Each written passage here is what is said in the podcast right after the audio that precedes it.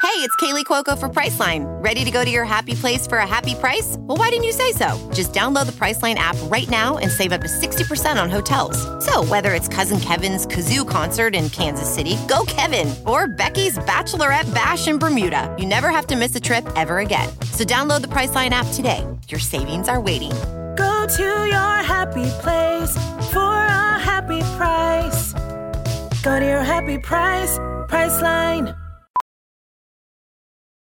Ophthalmologist Dr. Strauss has seen firsthand how the metaverse is helping surgeons practice the procedures to treat cataracts. Cataracts are the primary cause of avoidable blindness. He works with a virtual reality training platform developed by Fundamental VR and Orbis International to help surgeons develop the muscle memory they need. The result? More confident, capable surgeons. And even more importantly, Patients who can see. explore more stories like Dr. Strauss's at meta.com slash metaverse impact.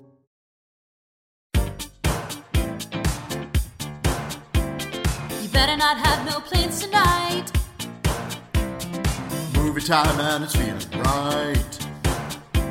You're looking for a love that lasts. You'll find it at Romance in the Podcast. Ooh, ooh, baby, you had me at hello. Ooh, I love you. I know. Ooh, ooh, baby, you're the wind beneath my wings. Ooh, ah, I'll have what she's having. Thank you for tuning into Romancing the Pod. You had us at hello. I'm Paige Wesley. I'm Mikey Randolph. Do you want to take that again? No, I like to sound like I chew rocks. All right. Well, then I'm Todd Schlosser, and this week Mikey made us watch Four weddings and a and funeral. funeral. So I think this is the first time we had all seen this movie, right? Yes, Yeah. I had heard that this was a quote unquote classic romantic comedy. Okay. It is old, and that is something that makes it classic. I would rename it Four Borings and a Snoring.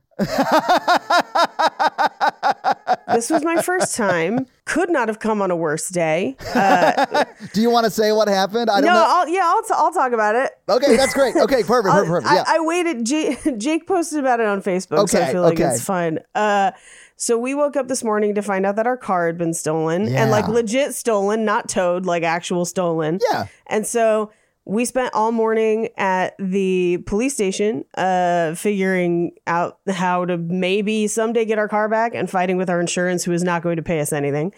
And then my stylist, who was supposed to come last night for the trip that I'm leaving for in less than 12 hours, For South by Southwest, baby. for South by Yeah. Southwest. She she had a scheduling change, so she had to come today. So like I didn't even have time to tell her what had happened. Oh, my She God. arrives at the house. We're like going through outfits.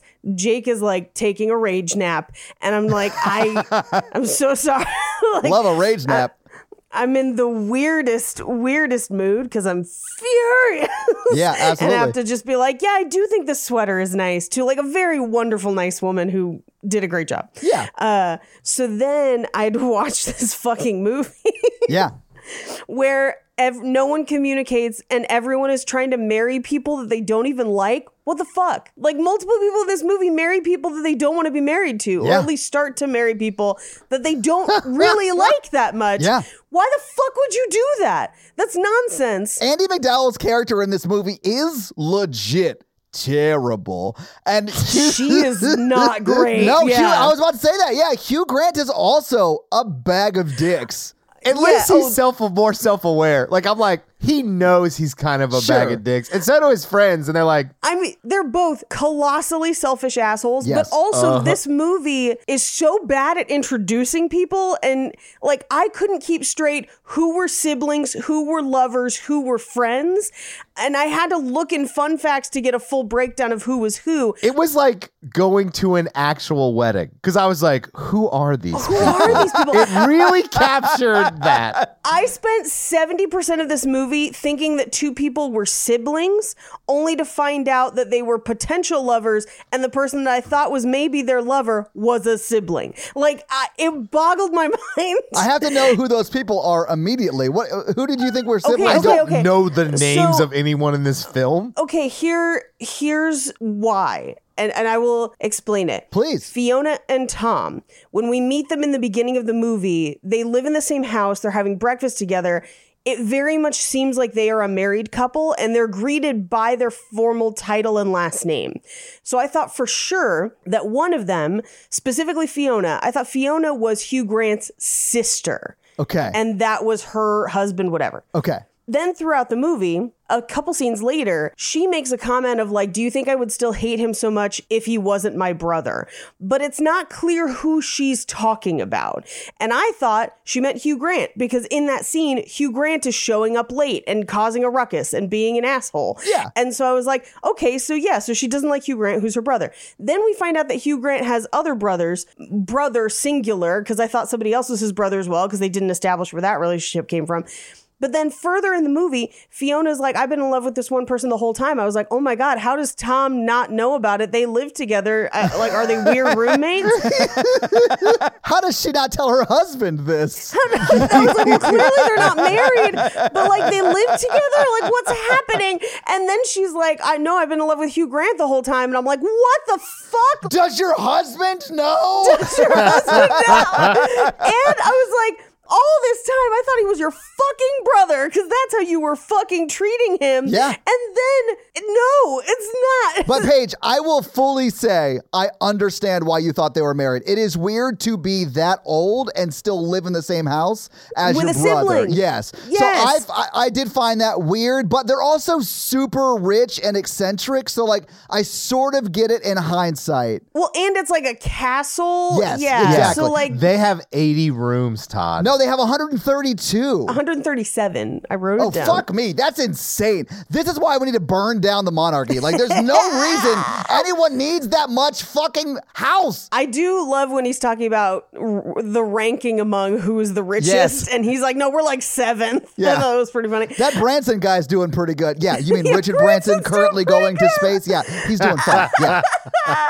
uh, anyway, so I thought they were siblings, and then I thought Matthew. So Matthew and Gareth, they're friends that are a gay couple. I thought Matthew was also Hugh Grant's brother. He is not. No, he is not. They're just friends. Yeah. They're, They're just, just friends. friends. the only brother of Hugh Grant that's in the movie is, Is the, David. Yeah, the, the guy who's deaf. And I, I love the love story between him and the girl he ends up with. Serena. It's the Yes. most realized subplot, I think, throughout the film. 100%. And they Yes. are the only two. Well, that's not fair. Uh, but out of the, I loved Gareth and Matthew. me too. Me too. And then they kill Gareth. It made me so so, so fucking sad. I know. I cried legit the entire time during that funeral, especially when, you know, his, I'm going to call him his husband, the person who would have been the husband is like giving the eulogy and stuff. I was like crying the whole time. Didn't cry at all the rest of this movie.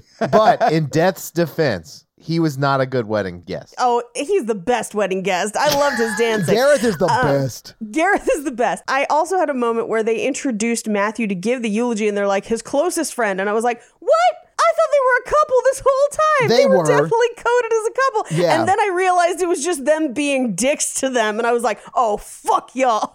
Yeah. Like, oh, man. Well, yeah, I mean, it they're- wasn't legal in the, in the UK, right? No, it wasn't legal. And that's why. But I was kind of like, we, we all know. Like, you're at his funeral. Yeah. Say that shit. Yeah, I think it was 2013 where it became legal in the UK, although I'm sure a UK listener can uh, correct me if I'm wrong. But like, I think it's actually maybe earlier than that, but I might be wrong. Oh, is it? Uh, We, we could look it up. Hang on. The Marriage Same-Sex Couples Act of 2013 allows same-sex marriage in England and Wales, and it was passed by the UK Parliament in July 2013. Oh, wow. I realize that that's only the UK and Wales, and there's like more over there than just those two places. So like, What? No, I'm kidding. oh my god. So like, I don't, I don't know. Anyway, so 2013-ish. We'll just say that. How about that?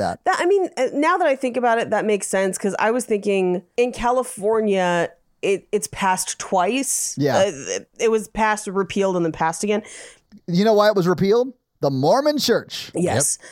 But I think the second time must have been right around 2013 or close to it. Well, it became legal nationwide 2015 here. Yeah, and we we had it for at least a year, maybe even a little bit longer before that. So Yeah, in California and a bunch of states did Yeah. before it became legal everywhere in the U.S. Yeah, but anyway, I loved this movie. I, I I really sort of enjoyed it. I'm not even joking. Like Oh, I I really we're gonna fight today. I know, I know. But I, I'll say this though: you guys are absolutely right. Like Hugh Grant's terrible. it's paced horrifically. It is paced Horrifically. terrifically. Andy McDowell's terrible. She doesn't even show up for half an hour. Like I don't even know what I did for half an hour. I didn't pay attention. Like I don't even know what happened. I, I just find Hugh Grant incredibly charming, and I think he's very charming in this. He's very goofy and silly, and I love it. I just I, I enjoy the movie. I don't know why I liked it as much as I do. I don't find him charming, but I extra didn't find him charming after we met his exes. At that point, he's the villain of the movie for me, and I'm just like, oh, fuck him. Yes. But then also, I had this thing of like, he, because he's very, very young in this movie, for some reason, young Hugh Grant really reminded me of Nicholas Holt. And I just spent the whole movie wishing it was Nicholas Holt. I can instead. totally see that page. Yes. I like young Hugh Grant. I I mean, okay, as someone who has a lot of let's call them exes who maybe don't like him. Near misses, Mikey. Near misses. Near some of misses. this I connected with, but then I was like, he was extra douchey to a lot of these people. Mikey, the biggest douchebag thing he does, we don't get to see. Because when he's at that third wedding and he runs into his ex, Hen, Yeah. she is dating somebody. 10 months later, they're getting married. So he broke them up to then Yeah. stand her up. At Yes. the altar. He Yes. is terrible. But I mean, Andy McDowell's terrible too. But the wedding before that, Oh when my she was just God. yelling at him and crying, I Yes. was like, Oh. there's definitely a handful of people that that happens to me if I run. Oh, in- I've For had that sure. conversation where a girl walks up to me and says, Hey, and I say, Hello. And then she immediately starts crying. And then her friend comes over and looks at me like, I'm the asshole for just saying hello.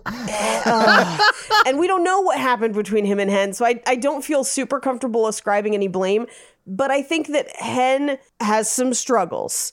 I think he may have had a casual. I think he doesn't communicate with people. He doesn't. okay, he either used her, Yes. or he did communicate he did not want some, some something serious, and she caught a lot of feelings. Yeah. and then he pulled away. I'm not gonna say this is from personal experience, but people don't really like that. yeah, no, for sure. And and I think, but I think it's one of those things where like when he got back together with her, I was like. Fuck you, dude. Like, you know that she is not in a great place. like, this is extra bad. All of his friends are just like, oh, she's the crazy one. And I'm like, poor hen. Holy shit. Yeah. and everything he did to everyone else at that table, every story we hear about him is the fucking worst. like the amount of fat shaming he and his friends do of both Oh, these yeah. women and other people. If somebody calls me fat in a derogatory way at my funeral, I'm going to come back from the dead and plant my foot in your ass.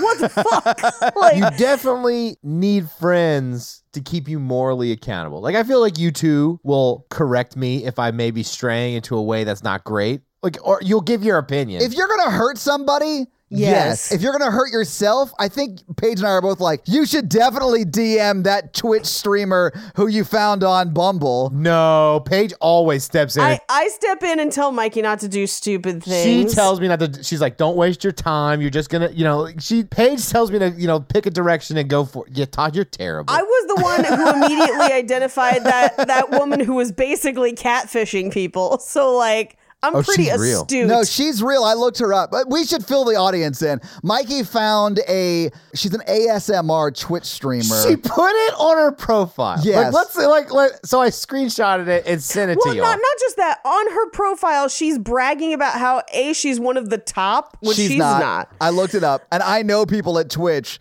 I can check. Yeah, we all do. Like, it's, all it would take is a simple Google, but then also, you know, people. that is her full time job. well, sure, but it's not her full time job because there were other things about her that she did not disclose that I guessed. And then we found out we're right when we found her on other social media sites. So, Yes. like, she was absolutely using that dating app as a way to rope people into her, uh, let's call them subscription services, which, like, no shame in the game. You're, No. girl, you do you. Get but be that upfront about what money, you're doing honey. get the bag, but like tell Yeah. people that you're working on getting the bag. No shame. And that was not the case. She was not being upfront about her bag journey. Right. And I called that one from Yeah. from the jump. I don't know. And Paige, I'll just say this. I think that's pretty obvious when you saw the, the profile, like what she It was should doing. be. Yeah. Like you guys said to you were like, ha, Twitch streamer. I was like, that is a sex worker and good for her. Yeah. But like, I don't know why she's not just saying that. there there are a lot of them on Twitch and they make good money. Like there's nothing wrong Yeah, with of it. course. Like Good if you for can them. monetize it, make that money and it's legal. So like do it. I wish I could do it. I mean, You think I could do it? Mikey, how about you and I start a joint OnlyFans where we like Mikey. I'll bring a Oh, I kiddie don't wanna- pool. We will fill it with gravy, and then we'll just sit in it and take photos. Uh, Here's what I'll say, Mikey. I, I do think you could do it. I think you would have more male clientele than female, but not because women don't 100%. find you attractive. No, but men find me more attractive. Yeah. I think there's some social conditioning that has gone on that leads less women to invest in their pornography like that. oh, I'm never paying. No, as in people who would pay you for the content you would put out. I would never do that either. That- that's what we've been talking about for like 15 minutes.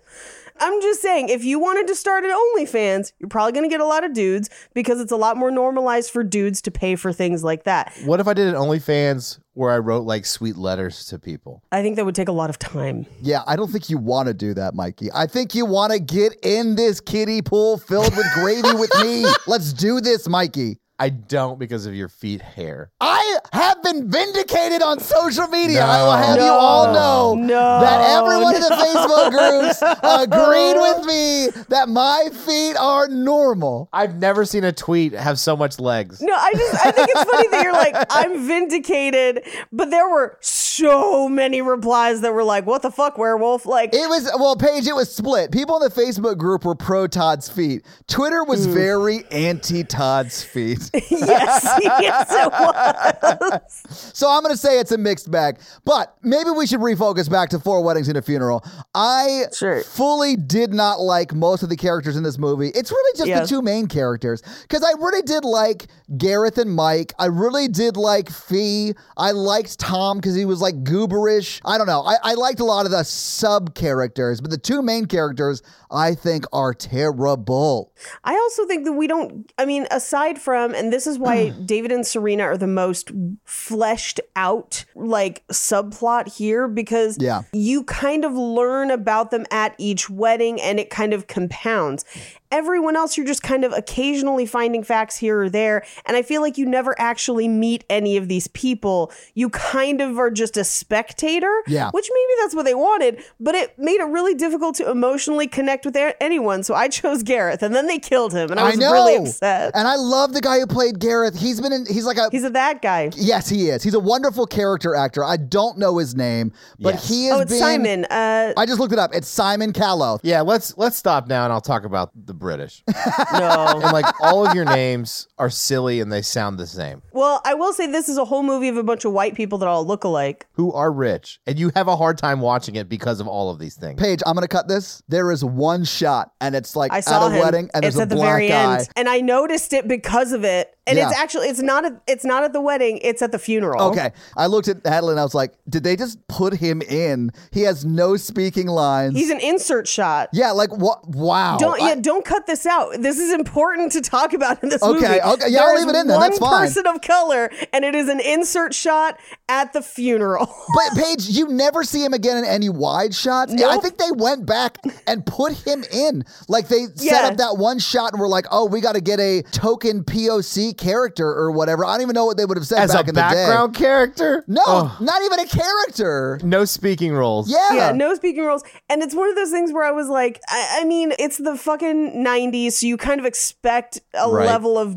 tone deafness when it comes to that. Yeah. But at the same time, I was like, this is this movie's so not just abundantly white, but just like homogenized, where it's Yes. like l- not only are these all white people, they're all white people that look the fucking same to the point where I can't tell England. characters apart. And it's because Yeah. of England. I mean, at the end, the rich dude marries his second cousin. So it's like that Oh, I type have of shit. So many things. yes. Distant cousin. Like they're doing the epilogue, and in the epilogue, I just typed. I was just like, Tom married a literal family member. Like, what Yeah. the fuck? Oh, I will man. say that that's a little less screen time than Andy McDowell got. I mean, she's in the movie for 10 She's minutes barely in as a this terrible movie. person. I mean, love of his life. yeah. Oh. I do kind of wish I could run into one woman at every wedding I go to who will sleep with me. I the same mean- one. Mikey, okay, I, I have a legit question for you, Mikey. Yeah. Have you ever gone to a wedding, met someone that night, and locked it down? I don't want to talk about this. Yeah, so have I. But romance is in the air, man. Weddings are romantic. open bar, open Yeah. hearts. Can't lose.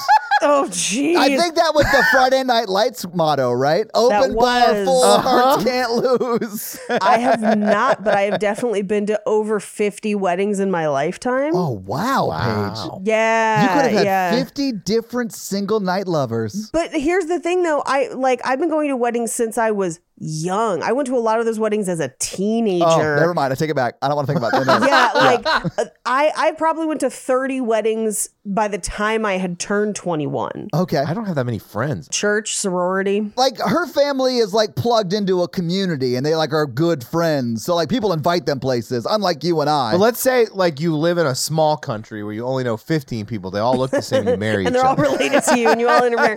I also have 18 first cousins on one side. So, like, cousins alone.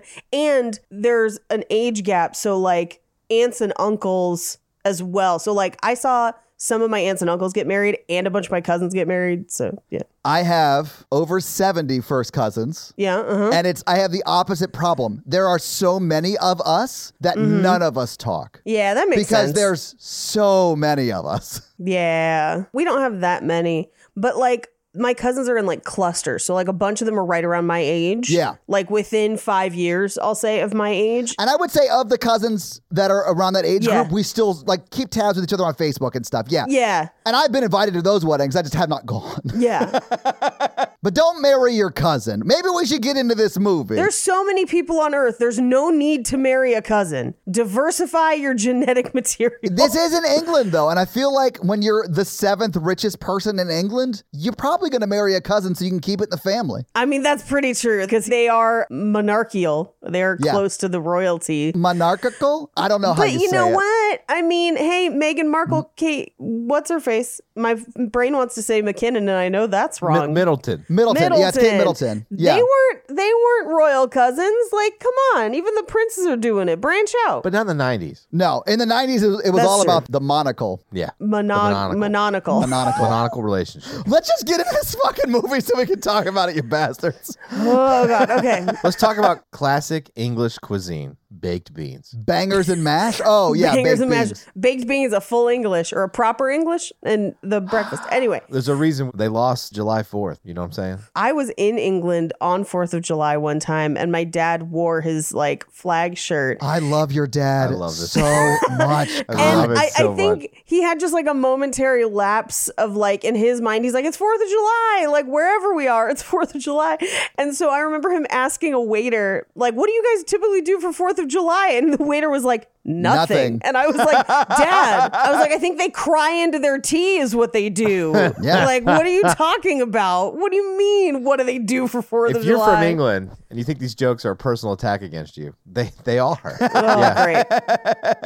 Every 4th of July, Parliament sends the U.S. a bill for a shipload full of, Of tea. Oh, plus interest. I honestly, man. like, if I was the head of the U.K. government, I would do shit like that because it would be hilarious. You mean the queen? no, I mean the prime minister. They live in a dictatorship. They actually don't like. I want You to, don't. when we're done with this, I want you to research Magna Carta and Yes. then parliamentary politics. I don't care about volcanoes. Oh They're my a dictatorship. God. Oh my They're god! not. The queen is just rich. She doesn't have actual power. She has I mean, some she has power, but power it's in the way very that she has minimal. like financial stuff. There's one thing I have learned in my life, and it's the rich have all the power. That's yes, you know that that's is fair. true. Yeah, Also, she's probably dead. No one's seen her in days.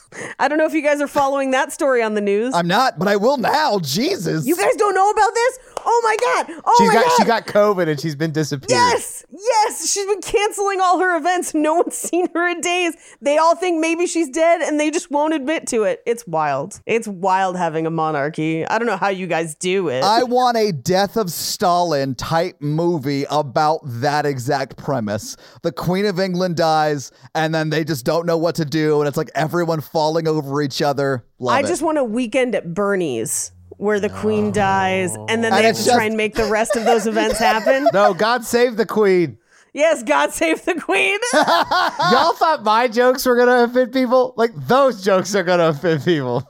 That's true. They love the queen over there enough to let her lead their government. they don't love the queen. she doesn't lead the government. You guys should try a revolution. It worked for us. She doesn't bitches. lead the government. Fuck Mikey. Why don't you tell that to Canada, Mikey? It- she's on their money too. I know. Yes, but they also have a prime minister. Ugh, They do. Yeah, whatever. they have a prime minister that might be the illegitimate son of Fidel Castro. He Look one hundred into it. percent is. I believe into that fully. Look at up- look at the picture side by side. There's no way Trudeau is not related to Fidel Castro. and honestly, Wild. I'm here for it. I love that conspiracy. That's one of my favorite conspiracy Yeah, theories. same. I'm just saying, you know, they should have joined our side in the revolution. No, It was against them, Mikey. what do it you was mean against our King side? George and King George's government. The Hanover. Oh my god! All right, maybe we should get into this movie and stop talking about things that Mikey clearly does not Does not. Oh, understand. you two are just a bunch Understand. of Benedict Arnold.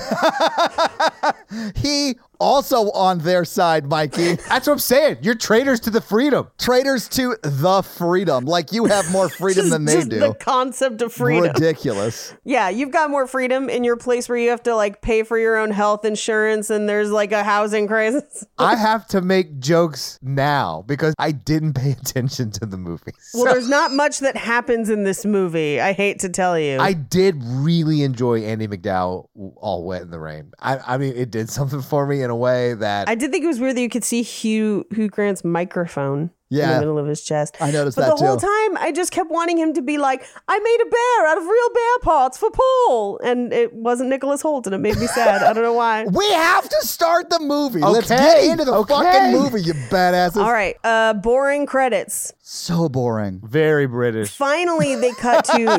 That's- fuck you, man. Man, he's going hard today against the Brits. You know what I'm known for in America? Going hard against the British.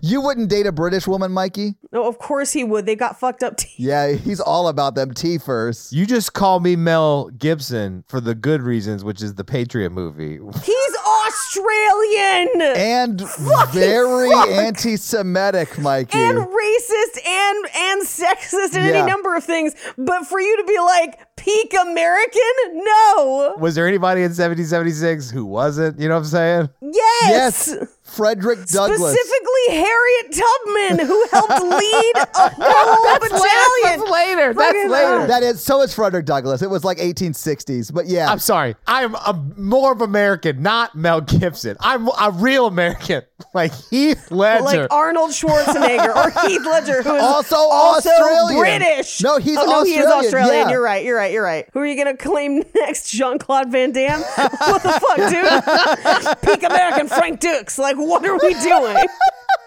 Mikey's the muscles from Brussels, Pennsylvania. You've got Walker Texas Ranger, and that's about it. And he's in bed with the My Pillow guy, so like, fucking drop it.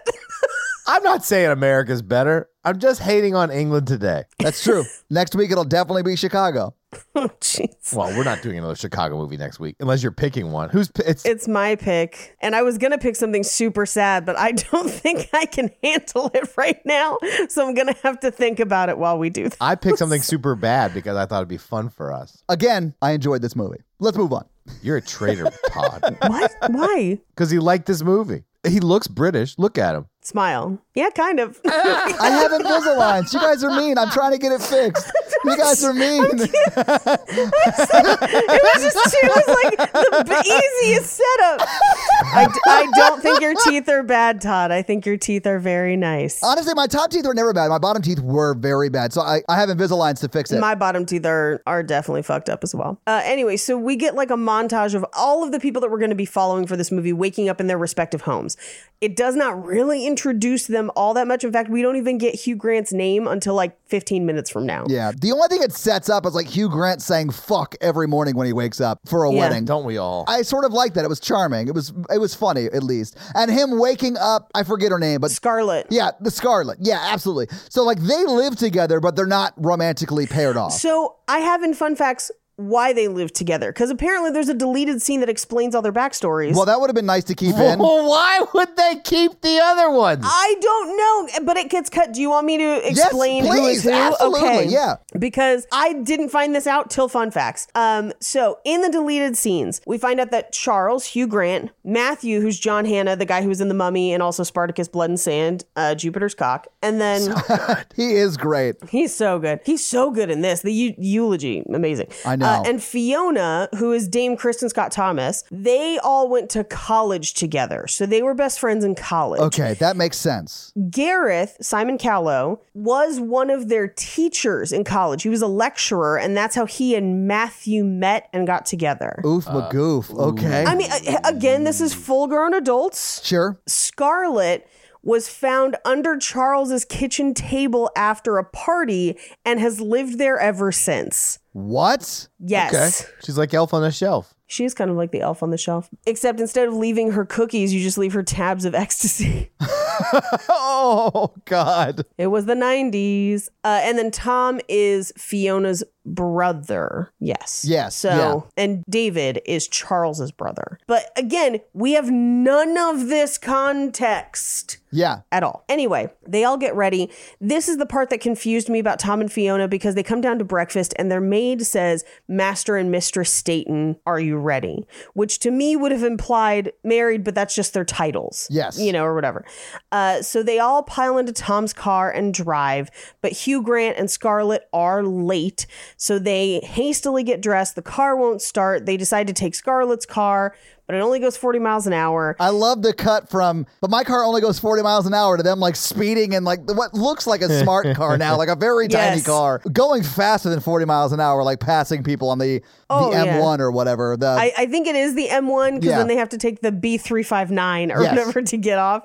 But they end up stopping and reversing on the highway, Oh, which I was just like, never oh my do God, this that." is fucking terrifying. yeah. Um, but they all pull up at a wedding, literally right after the bridesmaids and flower girls arrive, and they're trying to zip Scarlett into her dress as the bride arrives. Hugh Grant has to rush through because we find out that he's one of the fucking groomsmen. He's the best man in this wedding. He's the best man. and he's like late. He even comes up and is like, "I'm so sorry. I- You should be happy to know I'm planning on killing myself later." And the guy who's getting married is like, "Don't worry, Tom was Right. here to step in." Which will I think that's the first time we like meet Tom and Tom says something, but we've seen him before, so we recognize him. Right. And then he's like, "We're good. Don't worry about it. As long as you have the rings, Hugh Grant." And he's like, "I do Right. have the rings." And he pats his like his coat, And he clearly does not have the doesn't rings. have them. Yeah, exactly. You can just read it on his face even before he officially tells you. You're like, he doesn't have the rings. Yes. I connected with this scene in a way that I should. I was like, man, I also have ADD and late and forget things all the time. Yep. Hopefully, not to my in a best man situation. Yeah, I mean, I am the best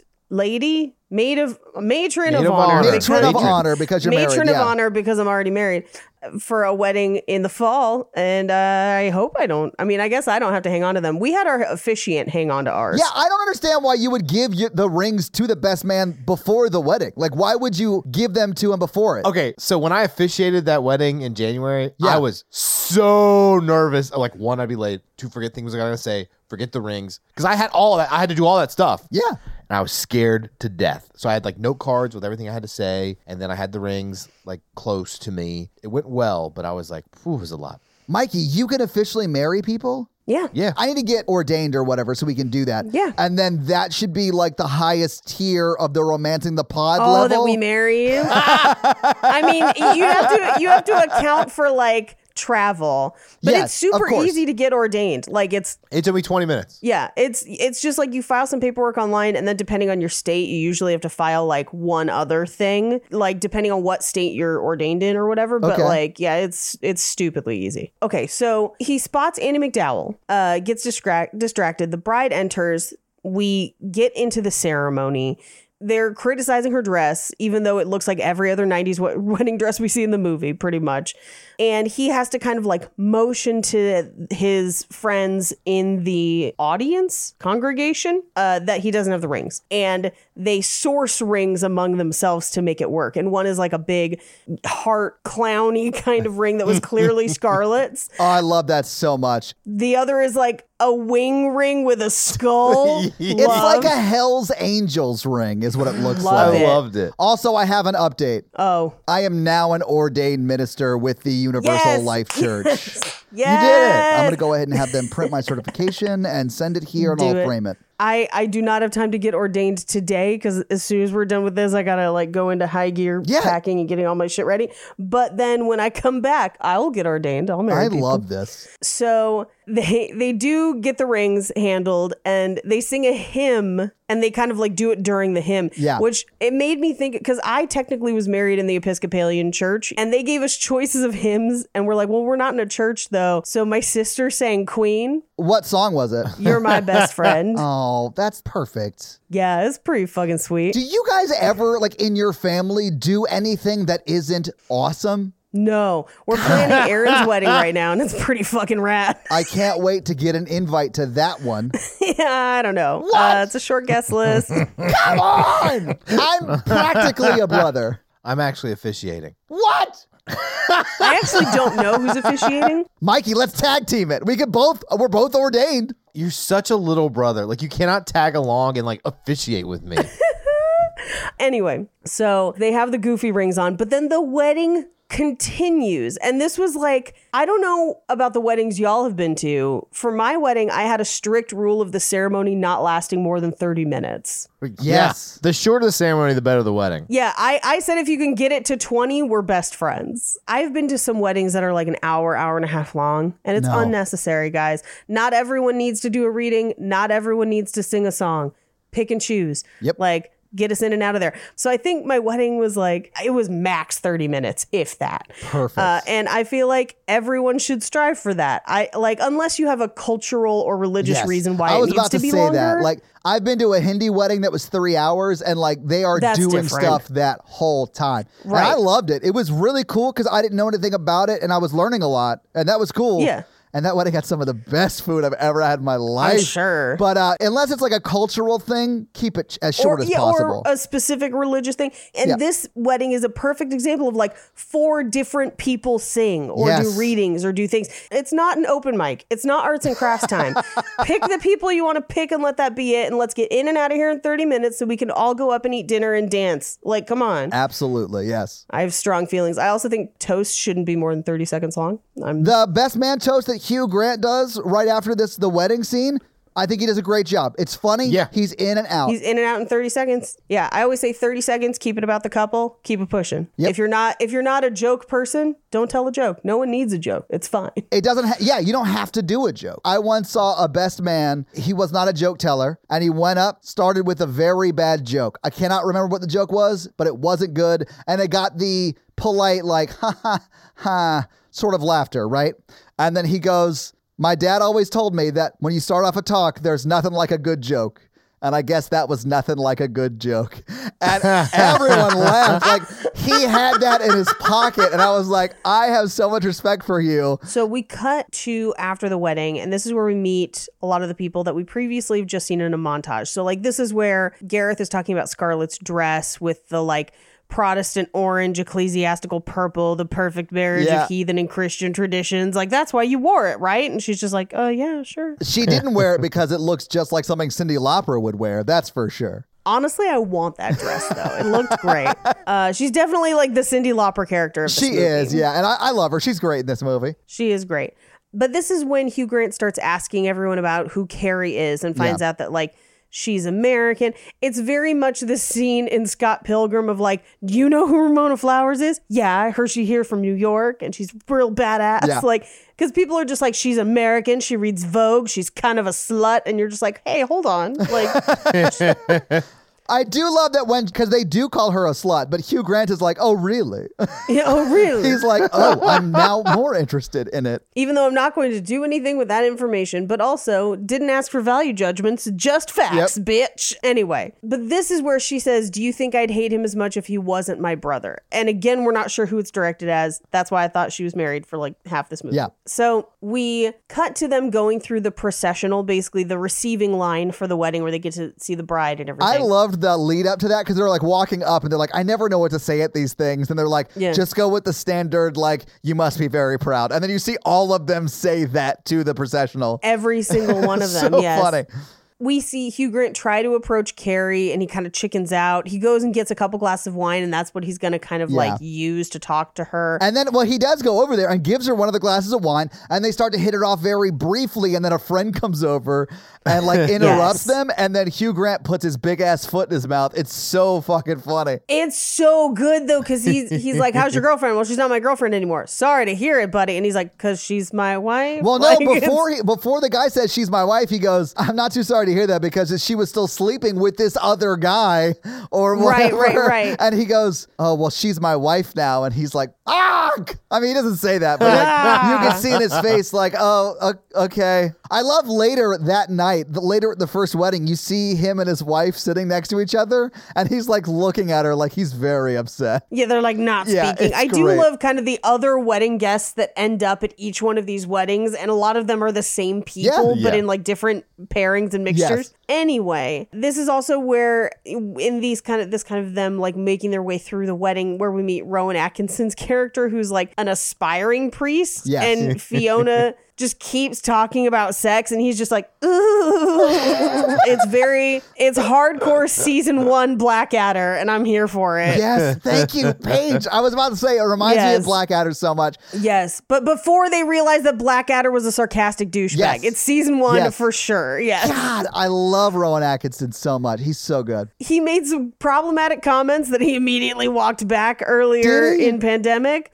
More of like being an old man, not understanding cancel culture. You know, the Yeah. norm for people that age. That makes sense. The thing that I do like about him is no one plays discomfort. Oh, I know. better than he does. Absolutely. I yes. fucking love it. And I know it's not in this wedding. I think it's the second or third wedding, but like when he is the guy doing the wedding, he has a full ass movie arc in that one scene where he like can't Yes. get it right and they're like coaching him through it and then he gets it right and he's like yes, Yes. but there's also something in that scene, and I guess we'll talk about it more when we get to it, but where it's a thing that happens in one of the worst Bond movies, A View to a Kill, uh, where someone's name is spelled Saint John, like S T period for the abbreviation for Saint, and then John, Yeah. J O H N, and they pronounce it Sinjin, and I fucking hate it. Hate it every time I hear it. That's not is what and, and it's this like Sinjin Smythe. Like it's like they're trying to abbreviate. And there's one of those in the multi-name Yeah. thing that he's trying to do with the vows. And he bungles it a couple times. And I'm just like, yeah, you could just say St. John. Yeah. Like, I don't know why we're doing the St. John nonsense. Don't email me about it. I don't care. Uh, anyway, so we cut to Hugh Grant. I almost said Hugh Jackman. That would have been a very different movie. What if Wolverine was just in this movie? Oh. Like, no more Hugh Grant, just Wolverine Wolverine Going at a to boring multiple wedding. weddings. Yeah. But Andy McDowell's Jean Grey and she marries Cyclops. Yes. I mean, that's just as toxic. I was gonna say keep everything the same. I just want Wolverine at a wedding. That's all I want. Not yeah. But yes, you're right. Jean Grey and Cyclops just as toxic. Yeah. No, no, no. Jean Grey and Wolverine. Also Oh, toxic. The- yeah. all of them. But if you're an X Man and you're in love with another X Man who's not in love with you, just go flirt with Mystique. Like, what are you doing? It could be like, can you turn into Jean Grey for a sec? That's so not cool. That's, so super not cool. Mystique is a person. Todd, that's like if Natalie was like, Todd, I want you to role play as Mikey tonight. I would do it. Oh my God, don't do it. Yeah. I don't like that. I'd bring that vitamin water out. It would be over. And she was like, I like dragon fruit. Why'd you bring the lemonade one? Um, what about what Mystique wants? Okay. Oh, Mystique's going to get whatever she wants. Okay, but what if she's like, can you turn into Henry Cavill? No, you can't. Stop using my gift against I'll me. say this if I had the same power as Mystique and she was like, I want to fuck Henry Cavill, I'd be like, "Y- okay, I will look like Henry Cavill for you. And honestly, I'd probably stay so long looking like Henry Cavill, it would get stuck. Like, I don't know the length of time you could stay as a, a morphed character or whatever you call that. It's not the length, it's more the motion of the character. I just don't know about that. I absolutely would. You would lose your sense of self. Yeah. The complexities of the changelings. What do you think would be the best superpower to have for sex? Oh, for sex specifically? Sex? Well, I mean, like, if you're an X Man, who's having the best sex? And anyone with telekinesis, and I'll Okay. tell you why. because you have two hands and two feet, but they're not as useful. You've got two hands and a tongue. That's limits to where you could be. But if you have telekinesis, your hands could be free to roam and you could be controlling toys, controlling lube, controlling the bed, controlling is everything true. with your mind. Yeah. You're fucking her with your mind, Mikey. Just like Dr. Manhattan in The Watchmen. All right, hear me out. As a lazy lover, what if you controlled like earthquakes and stuff so you could just sit there? Just go sit on the washing machine. What are we talking about? That's not fun. You like be you can just like have the whole world moving, you know? no, but I, instead of telekinesis, I would do telepathy so like you could really get in there. You yeah, know, you really always but know then- what she needs. mind yeah. fuck them. You'd be immediately, you would immediately know if they were thinking about somebody else. It might ruin it for you. Well, then you could take that thought out because you could like just invade their brain or whatever. No, you don't just get to remove it. You just get to hear it. Yeah, I don't want to read. I would never want to read people's thoughts because I know my thoughts, and I don't want anyone to ever hear those. Yeah, I don't want to read people's Yeah. thoughts either because I also know your thoughts, Mikey, and they are terrible. I Todd can read our minds. Mikey, I'm not really comfortable with Todd reading our minds. I don't think he can read our minds. You don't think I can, Mikey? That means there's part of you that thinks I can. What X Men character am I thinking about in a sexual way right now? It's probably Mystique. No, it's not Mystique. Is it Rogue? I was thinking about how Magneto, if you had Magneto's po- powers, you could control those Benoit ball, and how that scene, that scene in that movie in X Men Two would have been like way more hilarious if that's how he got out of the prison. Where he's got- She just she just sneaks in Benoit. Uh. And then they're like, they're like, they're spinning in his hand, you know, and you're like, oh, those were Yeah. like a person, and he pulled them out. yeah, yeah, like man, I bet she had the best Saturday of her life. Too much iron in your vagina. but you need you would need the correct sound effect, the like the like No, yeah. Uh, yeah. I'm sorry. See, Todd can't read my mind because that was a really specific weird thought that, That I would was. definitely not want people to read. Just passing me on the street. Hey girl, is that Alkali Lake or are you just excited to see me? I Oh my god! love X Men too. That's one of my Yeah, favorites. it's great. But how much better would it be if, if like a like a woman came and he's like, oh, wah." And Uh, you just hear like a like a, a exploding out of her pants. the front. Here's the thing though the comedian in me always wants to craft this as a joke, and he would need to pull two other things that couldn't help him out first. no, I would cut to her boyfriend across the office being like, oh shit. oh no, I forgot she had that meeting with Magneto today. Uh, How did metal get in this building? Oh, Because I'm picturing him like a stapler. Like, Stabler, I barely know her. now that we know what Mikey wants to do with the Benoit balls, uh, let's move on. yeah, pull seven wings out of a lady's vagina with magic. Why is it wings? Because it's all about the chicken, Todd. We're, we're pivoting to a Paige. chicken podcast. Think about think about that scene where they're spinning in his hand and he kills all the people. Except what if Yeah. they weren't in his hand? They were in a woman. I mean that I like I have been thinking about it and I'm like somebody make one of these. I'm pretty sure they do make. Have you ever wanted a tornado in your snatch? Get ready. Twister. It's got to be Twister. Twister. That's not a romantic comedy or a horror movie, but I love that movie. we should invent that sex toy and just call it the Dick NATO. The Dick NATO. but that just pic- I'm just picturing like a dildo helicoptering and that's No, not no, the same. that's not what I'm thinking. No, That's not the precision of the woo- woo- woo- woo- woo of the balls. The ball pit. I don't hate that name. Okay, what's the next scene? I'm not going to be useful this episode because I picked this movie and hated it and did not pay attention. And I'm sorry. Mikey, you just brought up Magneto and his powers with Benoit balls. You're well worth your weight in this episode. yeah, you're crushing At it. least roughly the weight of those Benoit balls. And then as Indeed. more people at work listen to this, all I think about is like, well, should I say it? I'm like, I, I can't stop myself. That's why I wanted you on these podcasts, Mikey. You're perfect. Charles, The game is over, Charles. We've already invaded the vaginas. he's got so many. Oh. It's just women hanging by their like midsection, like She'll short circuit, Charles. Uh, and he like uses my power and stops everything. And all he hears like, "Boop, boop, boop, boop, boop," like they're all dropping down. or no, they're like, you fool. that amount of rust. You can't control it. I can't. Okay, we've got to move on with this movie, uh, or else we're going to talk about the implications of sex toys and the X Men this whole time. Is that a podcast? Each week we pick we go over a different Marvel character toy. and how they would be at sex. that podcast has to exist, right? It does now. Maybe. Let's do it. It does. it does now. Can I get you cunts a sex toy? sex toy. anyway, so Hugh Grant goes over to talk to his brother, and this is where they're signing. And Serena, one of the other guests at the wedding, notices and talks to Fiona and is like, Who is that? He's super dreamy. And so this is our first inkling that she's got a thing for Hugh Grant's brother. yeah. We cut to them eating dinner, and Carrie, uh, Annie McDowell, is seated one table over. Uh, Scarlett sits down, and she just immediately kisses the person next to her on the lips, a person she does not know, and then just says, Don't let me drink too much, I get too flirty. and then we cut away. Yeah. We don't really see her for the rest of this wedding all that much. I'm pretty sure I know what she's doing. pretty sure. Flirting with that dude. Yeah. We cut over to where Hugh Grant is sitting, and he's seated next to like an elderly relative of the bride and groom.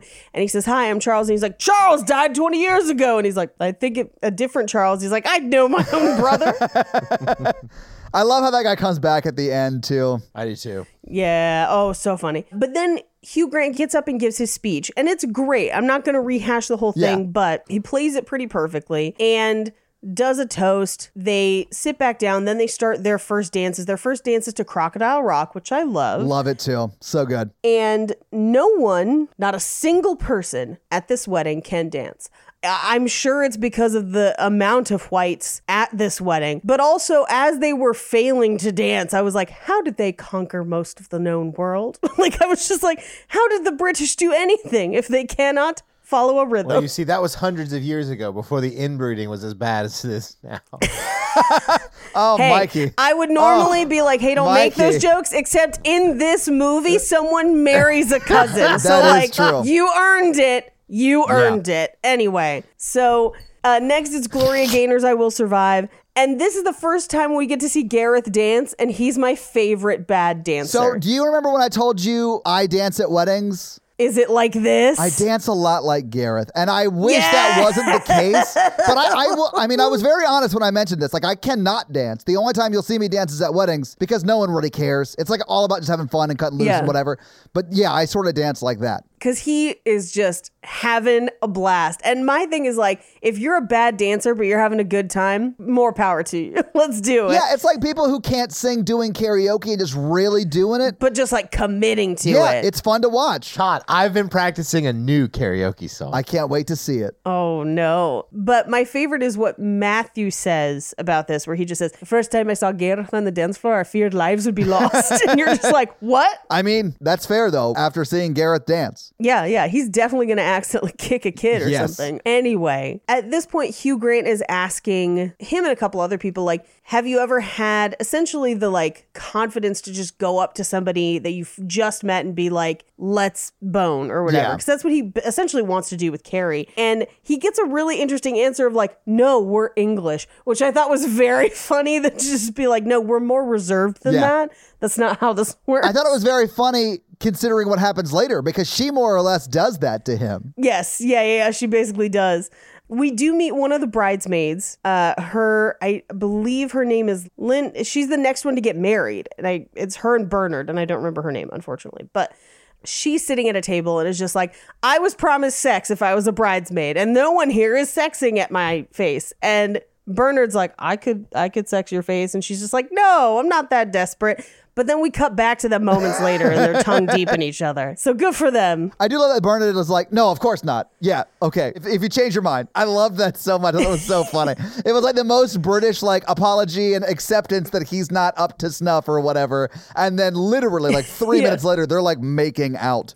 Yes. Well, and anytime they referred to him as Bernard, I thought of Nursey from Blackadder. What's your name? Bernard. But also, I fully believe she gets pregnant this night because they're getting married three months later. yeah, three months later or whatever it is, like So nuts. almost immediately. That's what I want in my love story. the bride of this wedding, I think, gets pregnant. They're 'cause all pregnant by the end. There's like nine. w- There's like nine kids popped out of there. there. Well, there's two at the very last wedding. This bride from the first wedding, which The last wedding is about a year and a half. Yeah. She has twins. Um, and I think this bridesmaid who gets married like three months later is pregnant. So she probably gets pregnant when Hugh Grant is watching them after their wedding. Oh, okay, yeah, you're probably right. Uh, they got the blessing of his icy blue eyes. so anyway, they they uh, all kind of like wish the bride and groom off because they're leaving. Yeah. Uh, they throw the bouquet. There was a sheep in the car. Ha ha ha ha ha. I did think the sheep in the car was funny. yeah, it was very fun. Then everyone kind of goes back to the reception, and I thought it was really funny because they were playing "Love Is All Around You," and I was just like, "Christmas is all around." So that song you." plays during the credits at the very end of this movie, and I literally looked at Natalie and I was like, I thought they made up that song for Love Actually. I didn't realize it was an actual song. Love is all Yeah. around you. It's a good song when it's not Christmas themed. Yes. Anyway, so uh, we kind of see everyone as they've made their way back to the tent try to make their last ditch hookup efforts. Yes. Uh, that one girl, Serena, is kind of like thirsting after David, but she won't get a chance at him until a later wedding. Yeah. They're all kind of coordinating like who is staying at the Lucky Boatman, who's staying at the castle. Well, pretty much Tom comes over and asks, like, where are Yeah. you staying, more or less? And he's like, we're staying at the Lucky Boatman. He and the girl who, like, squats on his other bed. I don't know her situation, but Yeah. they're going to stay at the Lucky Boatman. And he's like, well, why don't you come over to the castle? We've got 137 rooms. We're going to play Scrabble and, like, have a nightcap or whatever. And he's like, that sounds Right. great. That sounds wonderful. So that's the plan, right? And then Andy McDowell comes up and is like, hey, where are you staying tonight? And he's like, fuck. fuck. Uh, but this is also when Tom, when he's like, "Are you the richest man in England?" He's like, "No, Oh, I yeah. think we're seventh because of the Queen and that Branson fella's doing well." But like to be the seventh richest person in England is still like, I mean, millions of people above where everyone else Oh, is. yeah. Yeah. Yes, absolutely. Just to think his family made all that money exploiting other cultures and peoples. Yeah, exactly. I mean, you don't get to be that rich without exploiting some people. I mean, they may have just been exploiting Yeah, you other don't people in get the to UK, be- but it very well could have been people overseas. That's generational wealth. Yeah, I mean, like Yeah. that's no, No, Yeah. that's true. Th- yeah. This is. Oh hey, I did own stock in the Dutch East Indies Company. Let's not talk about it. Like that, that's yeah, what this is. He wa his family was so mad. They're like, "Oh, our tea got through in the harbor." oh, RT. Every year on July 4th, they send a bill to uh, the U.S. Congress for all the tea in that ship. But because of inflation, it's only like a dollar now. you owe us one American dollar for a boat full of tea. Anyway, so they're all kind of dispersing, and then Carrie comes up and is just like, yo, where that dick gonna be later? Which is essentially what she's Yeah. asking. I don't know why he didn't just invite her or ask Tom if he could invite her, you know? Yeah, I don't. I, That's what I would have done, honestly. Like, hey, uh, a Yeah. bunch of friends are going back to this fucking castle with You should come 137 with rooms. us. Yeah, because at the end of the day, like, even if you don't hit it off and you don't hook up, there's like, I don't know, 130 other rooms she could stay in. Yeah, like, She can see it. yeah, so it's Yeah. fine. I can't even imagine that many rooms. Are they themed like a haunted house? Or like the wedding, the like the Where's hotel I Mr. got married Pumpkins? in that has about 137 that are all themed. Oh, David S. Pumpkins is part of it. no, he's not because he's American. Yeah, his own thing. I think we're the only people I know that reference David S. Pumpkins, but I love it. Yeah. No, I love David S. Pumpkins. too. So she reveals that she's staying at the pub that he was supposed to stay at. And instead of just inviting her, he's like, Oh, uh, I was, well, maybe I'll. And she's like, Okay, uh, bye. Yeah. And like, you know, you clearly aren't picking up what I'm putting down. Yeah. Which is these panties onto the ground, sir. Uh, so she walks away, and they all drunk drive back to that castle. and on the way, On the left side of the road, Yes. Uh, well, I mean, if you're used to driving on the left side, I'm sure it's losers. about the same as us drunk driving on the right side. So, like, But they don't care because they're in the one percent. I get it. There's also no one else on that road. It's just them. yeah, th- they're they're just driving through like the middle of the forest. Yeah. But anyway, they stop and let Hugh Grant out so he can go back to that pub. I love what he says when he gets out. He's like, I'm going to go stay at the Lucky Boatman. I'm writing the collected works of all boat themed pubs or whatever. Pubs. Yeah. We also we never find out what he does for work. By the way, I think he writes travel books, Paige. Yeah, he's actually I mean, writing. but this is the only Oh, reference. I don't really yeah. think he does. I mean, Okay, I I, was gonna say- honestly feel like he lives off of his rich friend, who's the seventh richest person in the UK. Yeah. How much could a banana really cost? Ten dollars? yeah, that level of that rich. level of rich, yes. That family's got secrets, is all I'm saying. Like they have done some dark shit. Yeah. I mean, you don't get to be that like Yes. wealthy without doing like dark shit. Yeah, if like the thing you're proud of is marrying your cousin, think about what their secrets are like. yeah. I mean, I'm pretty sure their secret is like our great great great great uncle was one of the male kept lovers of Queen Elizabeth I, and they're just like, okay, Oh, and you survived. scandalous. Great, good Yeah. for you. Scandalous. their great grandfather was General Cornwallis from the movie Patriot and also the Revolution. And he surrendered to the Americans. I like how he was also in the movie though. like they brought back the actual General Cornwallis to play himself in the movie. If you look in the credits page, it says General Cornwallis as himself. Yes, himself. He he got himself a gem. He got himself to a ring of stone circles, and then he went through time to fulfill his great purpose of being in the film Patriot. And then he saw a casting call for himself. It was So- fake. and actually, he came in third initially. That- what is he, Charlie Chaplin? Yeah, exactly. But then he came back. I hear that Dolly Parton one time came in fourth in a Dolly Parton impersonator contest. I believe it, but that's wild. Do you guys like that? I just use all of my good stuff the day to day, and I, I just bring the fumes of myself back to the podcast, and I'm like, "Here's some dumb shit. Take it." Yeah, it works. Take it. Don't change a thing, Mikey. Take it. I'm running on empty, and I can't run. I can only jog. Jogging on empty. There is a like a like a really dramatic version of T Pain's "I'm in Love with a Stripper," and I'm learning it for future karaoke. yes, Mikey. I bet it's terrible. I can't wait. So uh, he goes to the pub and he goes to check in. The desk is empty, but she's sitting in the lobby and uh, he tries to claim, like, oh, there wasn't room for all of us. And he's like, oh, it was a castle, but it's not a big one, just one up and one down. Pretty unusual, which I think is really, he's implying that it has two bedrooms, Yeah. like a two bedroom castle. Anyway, they, they order whiskey. And as the guy goes to bring them whiskey, another wedding guest comes down and is like, Have you seen Carrie? I think I'm in there. And you're just like, Oh, no. I love when he says, I think I'm in there. You see Carrie, who is no longer in the chair she was sitting in. She's hiding on, like behind the couch. She like pokes her head up and looks at Hugh Grant. And the, the other guy cannot see her because of where he's standing. Mm. And she's like, no, no, he is not in there.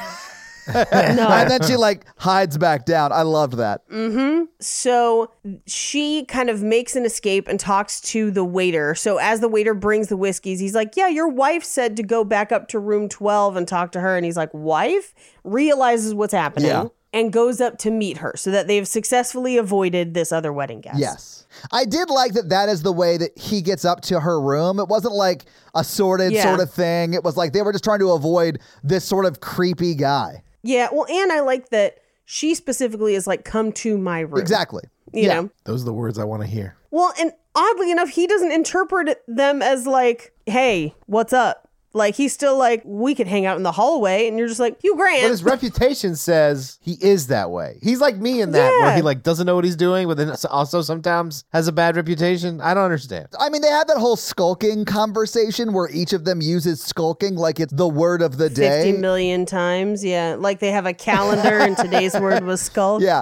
But I think he just doesn't want to pressure her or whatever. And she's just like, hurry up and get in my room so we can fuck. Like, that was the vibe I got. Yeah. Well, and she eventually makes the first move. She ends Yes. up going 90. Well, no, she goes like 100 and then 100 again. And then finally he goes 100 back. Well, they have like the whole conversation about what kind of kiss is appropriate at a wedding, right? Yeah, And she yeah. kisses him on like the side of the face, sort of on the lips, but more on the cheek. And then sh the second time is when they first kiss on the lips, and then it just it's definitely down to pound town after that. Yeah, because and and this is a very kind of sweet sex scene and and whatever, like it's it's cute. We don't know that they're terrible people yet. Yeah, there's nothing wrong with it. Yeah, uh, I mean they're Yeah. both good people as far as we know. We learn better, but yeah, we have no idea. Yeah. Uh, so we cut to she packs up the next morning while he's still sleeping, and she's like, "I gotta go." It really bothered me that they did not kiss each other goodbye.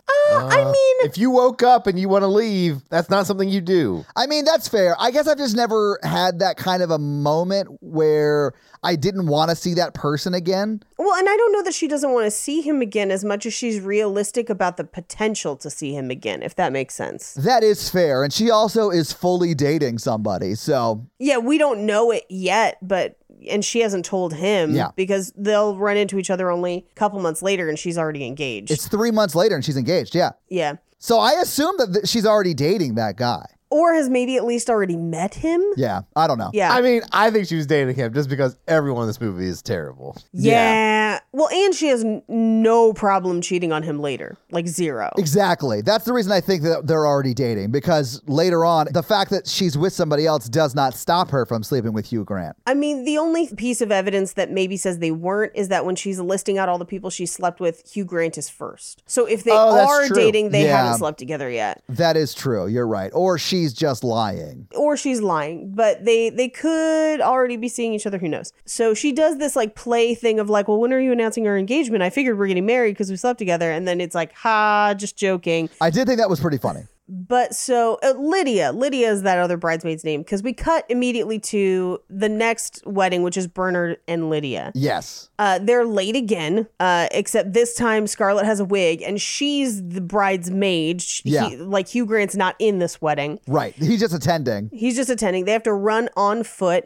And at one point, Scarlett loses a piece of her dress. She also has a terrible wig, but she loses this back bow portion of the dress that keeps the dress closed. Yes. And so we can see her full underwear and stuff later on Yeah. when the whole back of the dress is open. I love that while they're running to the wedding, they're like running down the street, and it starts off with a shot of just uh, like a street with two people running on it, not Hugh Grant and Scarlett, like two exercising people running on it. And then you see Hugh Grant and Scarlett like sprint past them, like Yeah, like putting on lap their them. yeah, like putting on their like wedding clothing. It was so funny. That would be me running. Yeah. So slow where I'm like, oh my God, that guy's putting on a full tux and is faster than me. I hate running. He's wearing leather-soled shoes and he's beating me in this foot race.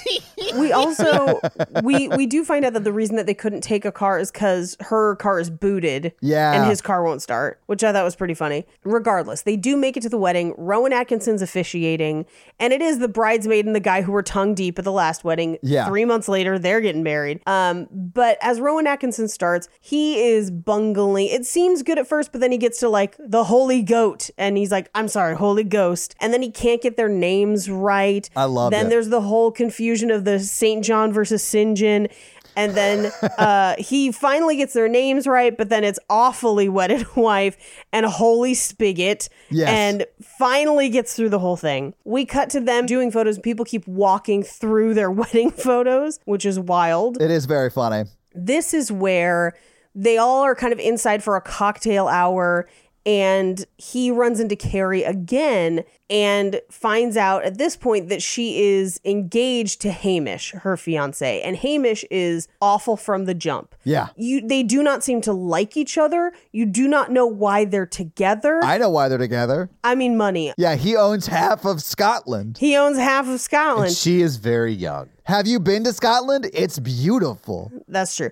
Half of Scotland, that's what, like four blocks? Scotland's huge, bro. Scotland is pretty huge and there's a lot um, um many archipelagos of islands oh, the Isle of Skye is beautiful. We also find out that he's three times her age. We don't find that out till later in the movie. How old is she? We don't know. I guessed mid 20s. He looks really good for 75. yeah, Yeah. I thought she said three times my age as like an offhand comment, but he was probably a little bit more than twice her age. Like if she was 25, he was 55 or something like that. yeah, yeah, yeah, yeah. I kind of assumed that she was in her twenties and he was sixty, give or take. That'll be me.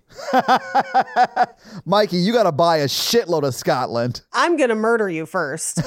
so this wedding is the one where he ends up seated next to all of his exes at one table. Like Yes. everyone else gets to sit with Carrie and they meet her and they love her. Yeah. He has to sit with all of his exes. And this is where they go through literally every single one of his exes and find out that they've all heard horrible stories about each other from him. Yes. So, like, he's one of those dudes that immediately after he's no longer with somebody, shit talks that person to the next person. And it's for reasons that are not like, it's not like they were cheating on him. Like, one of them is like, she got sick on a trip through India and then he talked shit about it to the next person. Yeah. And then another another girl was heavier and her mom was heavier and he ended up sleeping with both of them and then still talked shit on both of them. Like Hugh Grant's a terrible person in this movie. He is a bad dude. He's the kind of guy who, whenever he breaks up with somebody, he's like, "Man, she was crazy." She was Like fucking that nuts. kind of person, like that sort of toxic dude, right, Mikey? You would never do that. I got it. I got- I gotta poop. Mikey gives very coherent answers to why he's not with someone anymore. And it's usually like there were problems with communication or we didn't connect on this one thing, but it's not just she's fucking crazy. I think one of the reasons he gave was she smelled like soup. That was a high school. That was a high school situation, and like, What kind of soup though? like pee, like not good, Like urine or like split pea soup. like split pee, What's the optimal soup to smell like? uh, tomato basil. Absolutely. I'll dip my grilled cheese in you all night. Like, I would fucking marry just like a sentient can of constantly refilling tomato basil. hell yeah. That okay, cool. I I respect that answer. What soups would you marry, Facebook group? I want to hear it. Yeah, what soups would you marry? Do you consider macaroni and cheese a soup? Why do they serve it at a bread bowl at Panera? Somebody should be asking these questions. I'm going to go on the record as saying mac and cheese is soup, and I love it. Is all pasta soup? I think it depends on the sauce. No, pasta is pasta. But then why is mac and cheese soup? It's not. It's a pasta Disagree. Soup. because there's less runnier versions of mac and cheese depending on how you're making. it. That is true. When I think of mac and cheese, I think of like Stouffer's mac and cheese, and that is more soupy because it's made in the microwave and gross. like a baked mac and. I mean, like yeah, baked mac and cheese is not soup. Like casserole mac and cheese, like that sort of consistency is like the good, Yes. sweet ass mac and cheese, and that is not soup. okay, but if you stack two boxes of Kraft mac and cheese, no, I'm kidding. Don't don't reignite this flame. If I learned anything from my youth, it's when we had stacked boxes of mac and cheese, it just meant we were poor. Yeah, I, uh, as an adult, conti- consistently maintained stacked boxes of mac and cheese. Yeah. And now someone stole our car. So, oh, you know what? Paige. More fucking stacked mac and cheese. Fuck you. Fuck whoever did that. Steal from a dealership. Fuck you. I'm hoping Exhibit stole it and it comes back with a bakery in the back. Oh, see, that'd be great. That'd be amazing. Anyway, we get to Tom's speech at the wedding, and he does not do great. Uh, and the family is mad at him, and no one laughs at his jokes. Yes. And he outs that there's multiple ex girlfriends of Bernard Yeah. there, including an ex fiance. Worst best man ever.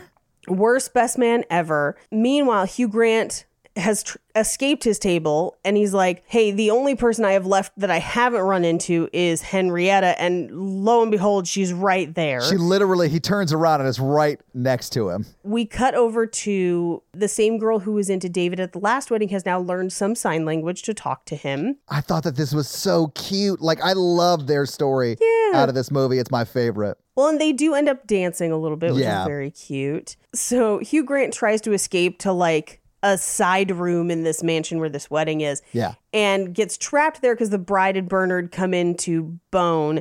And first he hides behind the curtains, then he hides in like a little, I guess, like a water closet It where it's like is. just a sink. Yeah. It's like a sink. Like, that's it. Yeah. And he's just like laying over the sink. And then they Yeah. finish quite loudly. And the husband's like, we should go back. And she goes, or we could wait a few minutes and start again. And they're, and that is clearly what they decide to do. So Yeah, he's, and like, he's like- I'm not waiting for round two. yeah, I gotta get out. Yeah. So he leaves, and no sooner has he left the room than he runs into Henrietta, and she just immediately starts like scream crying Yes. things that her therapist has told her about him. yeah. to the point where it is very uncomfortable. And it's a situation of like, if you want to have this conversation, this is probably not the time, and you're probably not in the best emotional state to do it. And he like extricates himself from that conversation, and it's just immediately like, oh, she's crazy. And it's like, um, okay. I mean, I'm not gonna say that she maybe did not pick up an appropriate time, but it sounds like you've treated every woman you've been with badly, and so maybe she's got some critiques. There's a reason she has those feelings, and I'm sure they're super Yeah. valid after watching this movie. Oh, Are you about to take Hugh Grant's side, Mikey? No, I'm not taking a side. I'm just, I've been there. You know, I've been there where you just like, like let's say like you date someone for a little bit and then like you stop dating and then you you think you miss them and so you're like, oh, I think I want to get back together with them. So you like you do and then you're like, oh my god, no, I I don't want this. Oh no, Mikey. And then like you know that you either gonna have to fake it and be married forever or you break up. Like you break up with them, and then like you're like t- doubly terrible, and then they want you to go to lunch so they can talk to you about thirty minutes about how terrible you are. Yeah. at Oscar's Taco Shop. Were the tacos good though? they tasted a little bitter. Okay. All right.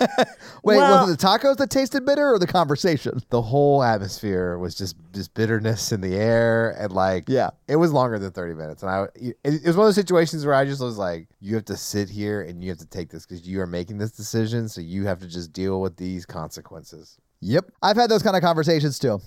we do get a fun insight into maybe why they didn't connect as much where she's like you said that you love the band you too and i said it sounded like a submarine and he's like it does kind of sound like naval music yes and I'm just like what I love that. She's like, stop making jokes. And I was like, but that was a good one. I mean, like, that was a good one now carrie who we he- while he was hiding from the bride and groom having sex he saw them leave out the window or at least he thought he saw her leave out the window but she comes back to find him and she's like i'm leaving the wedding now you should come with me and keep me company and he's like you're engaged and she's like no uh, it's fine you're not that cute but they immediately go have sex again Yeah. like immediately and he leaves while she's still asleep well, I mean, she's in, I mean, they, he should not have gone and done that, but like, she's engaged. It's not like there's a chance for them to be together. Like, they're, yeah like it's I think there's more of a chance now. yeah i mean it's that- bad I'm like, all around. It's bad all around. Yeah. And so we cut to basically the next Saturday where Hugh Grant wakes up and Scarlett is bringing him breakfast in a sweater that I'm obsessed with and might have to try and make. um, but he he gets another wedding invitation and it's to Carrie's wedding Yeah. and it includes a list for their registry. So he goes to the store to try and buy her something and there's nothing under a thousand pounds, which is wild. Why would you invite the guy you cheated on your husband or soon to be husband with to the wedding? Like, that seemed so weird to me. Well, here's the other part of it. All of these people get invited to all of the same weddings.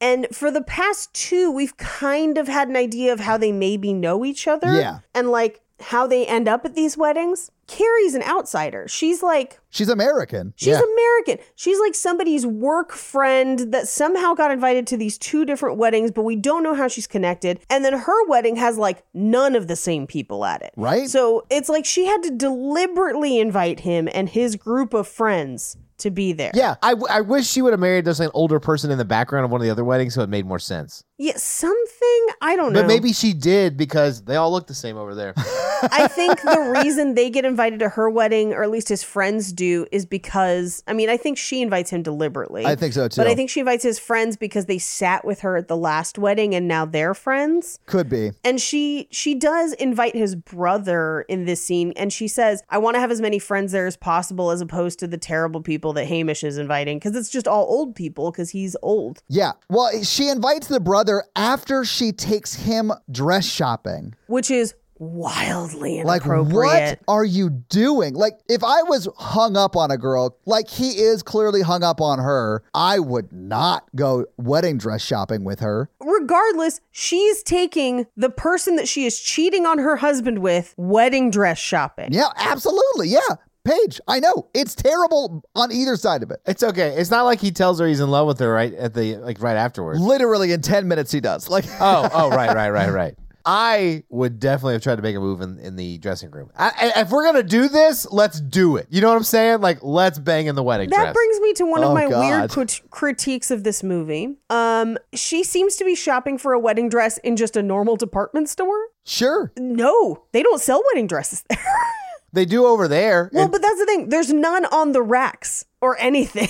the set is all like party clothes and cocktail dresses, which are not something that you would buy in the same place where you would buy a bridal dress, except at like a David's bridal, which is not necessarily something that they have over there. Which David's bridal in in America is like your Costco of wedding dresses Yeah. just because there's so many. like it's 2000 wedding dresses and only two are plus size and fuck y'all. But anyway, yeah.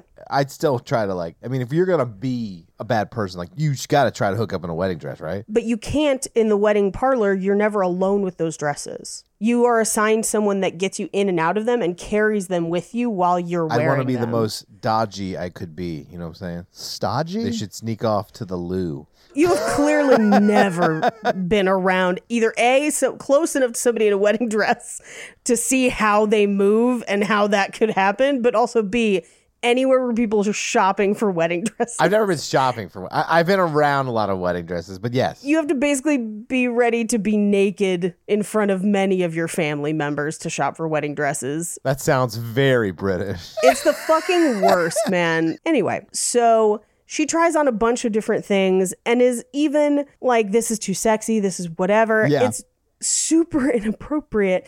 And then they go to lunch and he's supposed to meet his brother, but he's like, I could be late. And at lunch, she basically runs him through like everyone that she slept with, just her history. All 32 of them, or 33 of All them. 33, 33 is her fiance, 32 was him. And he's disgust. Like I, I- I did feel he was very judgy during this this whole thing. very judgy but i also i also thought it was weird that she made a point to talk about how 33 is her fiance and that's fine or whatever but 32 was lovely like she's Yeah. making it a point to legitimize the feelings that he is Yeah. feeling and the connection that they have She's, like, in a stringing him very along. inappropriate way she is stringing him along yes. absolutely. Well, some people do that, and it's very hurtful to the person I do it with. It Yeah. is. Now, granted, he also is not communicating that emotional boundary because he's also playing into it. Like Yeah. he is taking an equal part in the affair because they're both bad people. But like, I think she specifically is giving at minimum mixed signals of like i'm getting married we're not a thing but then also come try wedding dresses on with me and and the times that we have had sex was lovely and i really enjoyed it and we're going to talk about it I don't think they're super mixed signals. I think she's very into just fucking Hugh Grant on the side. I, yeah i guess i mean i don't know It's, terrible, but yeah. Yeah.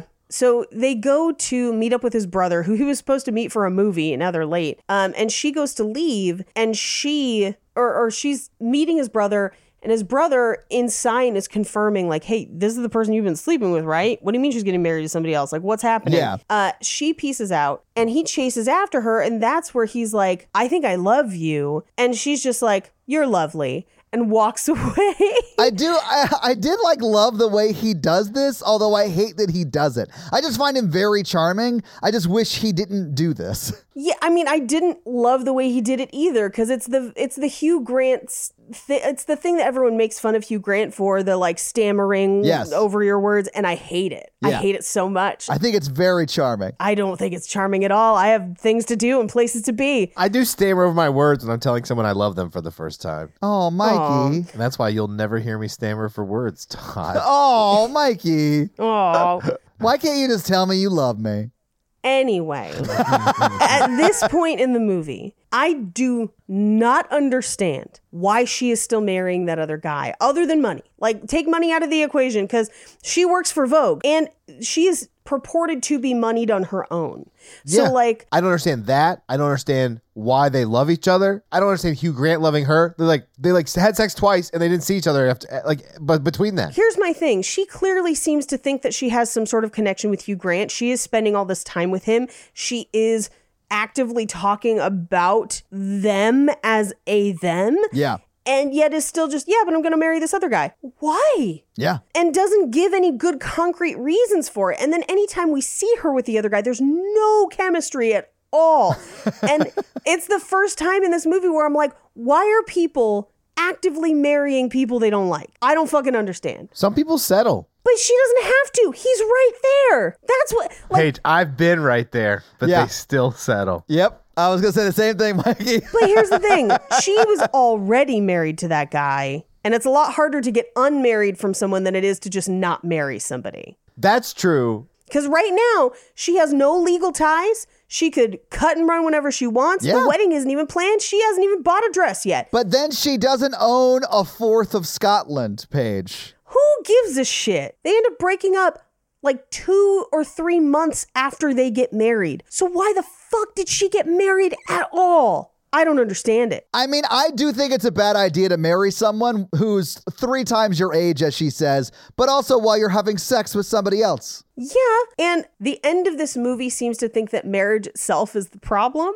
And I'm like, no, it's these people. it's these two Well, people. there's some people who have happy marriages, like when in the background, but I mean, like, not Hugh Grant. not not our main characters where they're like, how about we just never get married? Because like marriage is the and you're just like, what? No, you're just two people that don't communicate and tried to marry people that you don't like, even though you fully had the option to not hurt those people and marry them when you didn't like that. Like you character with agency could have called it off. Both of you had chances to call off your wedding. Well, Hugh Grant does. No, his brother does. Well, I mean, he does, but like, He wasn't gonna. I mean, you're probably right. He wasn't, but eventually he does. He was just gonna marry that girl. Yeah, probably. But he eventually does. Like, it's all terrible. No one in this movie, n- none of the two main characters are good people. Right. So we get to Scotland, we get to their wedding, he's Yeah. late again, and the wedding is low key gorgeous. It's a beautiful Yes, it's wedding. I think this awesome. is my favorite one visually. It's awesome. And they have a Kaylee, uh, a, a Scottish dance party. Yeah. Well, and bagpipes. Like, they do the whole thing And right. bagpipes. Like, everyone's in a kilt. I loved it. Here's my frustration. He has the chance. He comes into this wedding right at the a point where he can object. He doesn't object. No. Like she doesn't, nobody does. This wedding happens even though multiple people are like this is a bad idea.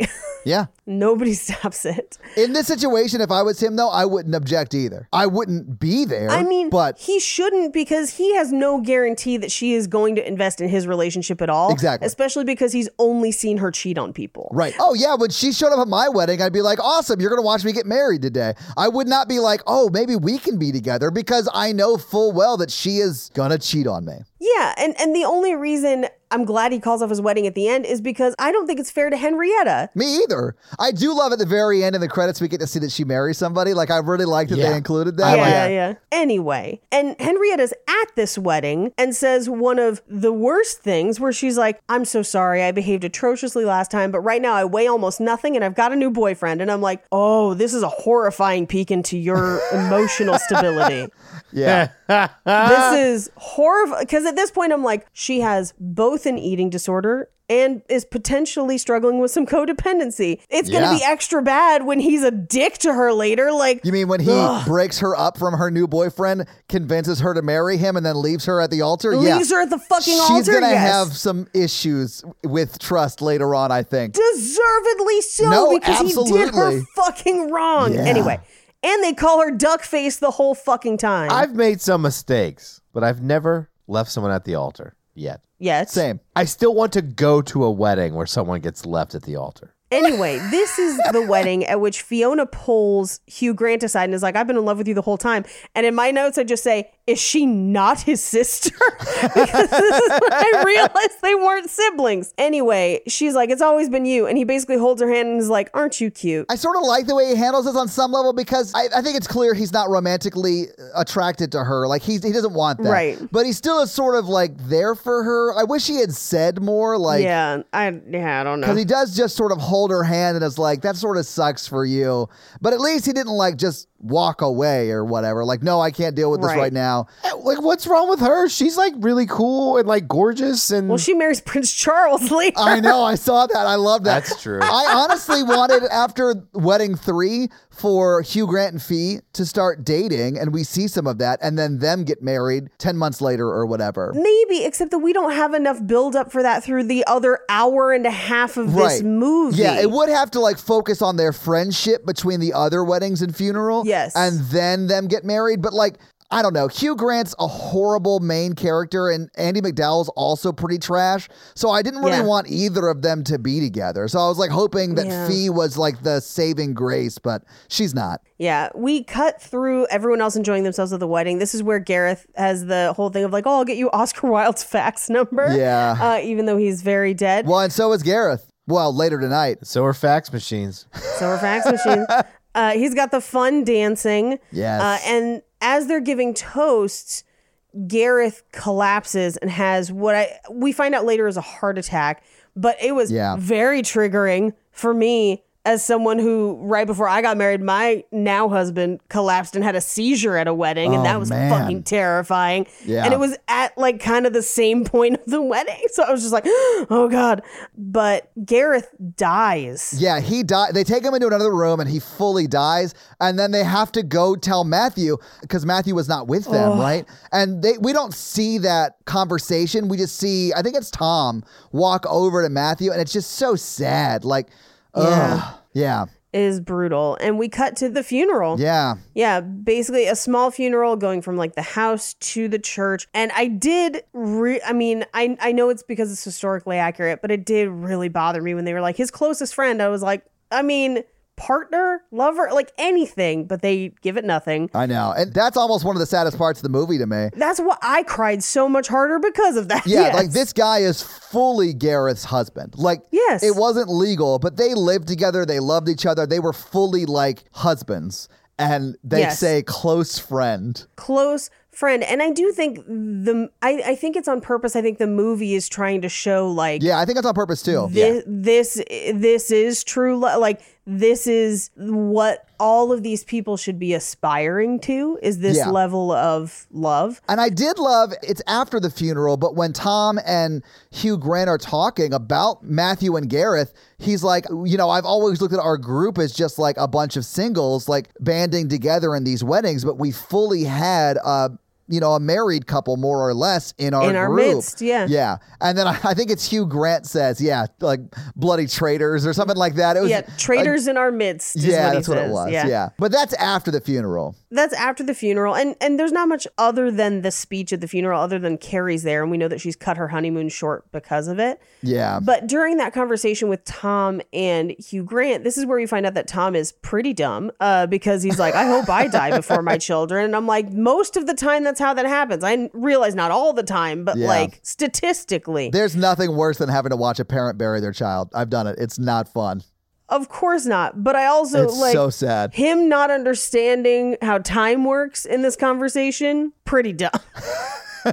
But I mean, it does happen. Like it, it happens It does. often. Like it's real sad. It is. But he also reveals that he's not even really conscious of the concept of the type of love that they just witnessed at this funeral. Yeah. He just wants someone friendly, which is like, I did love his co- his explanation. He was like, "I'm not looking for the lightning bolt like you are. I'm looking for a lady who's friendly, who I like the look of, and she is not repulsed by the way I look." And I was Yes. like, "Dude's setting the bar super low." yep. At this point, Hugh Grant is like, well, maybe waiting for the run, one true love stuff gets you nowhere. I Yeah. felt that moment in my bones. But Yeah. this causes him to make a horrible decision, It does. Mikey. Uh, I also feel that in my bones. This is fully when he decides that he's going to settle for Hen Mm-hmm. and destroy her next year and a half. Yes, because we cut to 10 months later. Yep. and multiple alarm clocks. They're clearly making sure he's not late for his own wedding, I did love the practical joke they pull on him. I thought that that Yes. was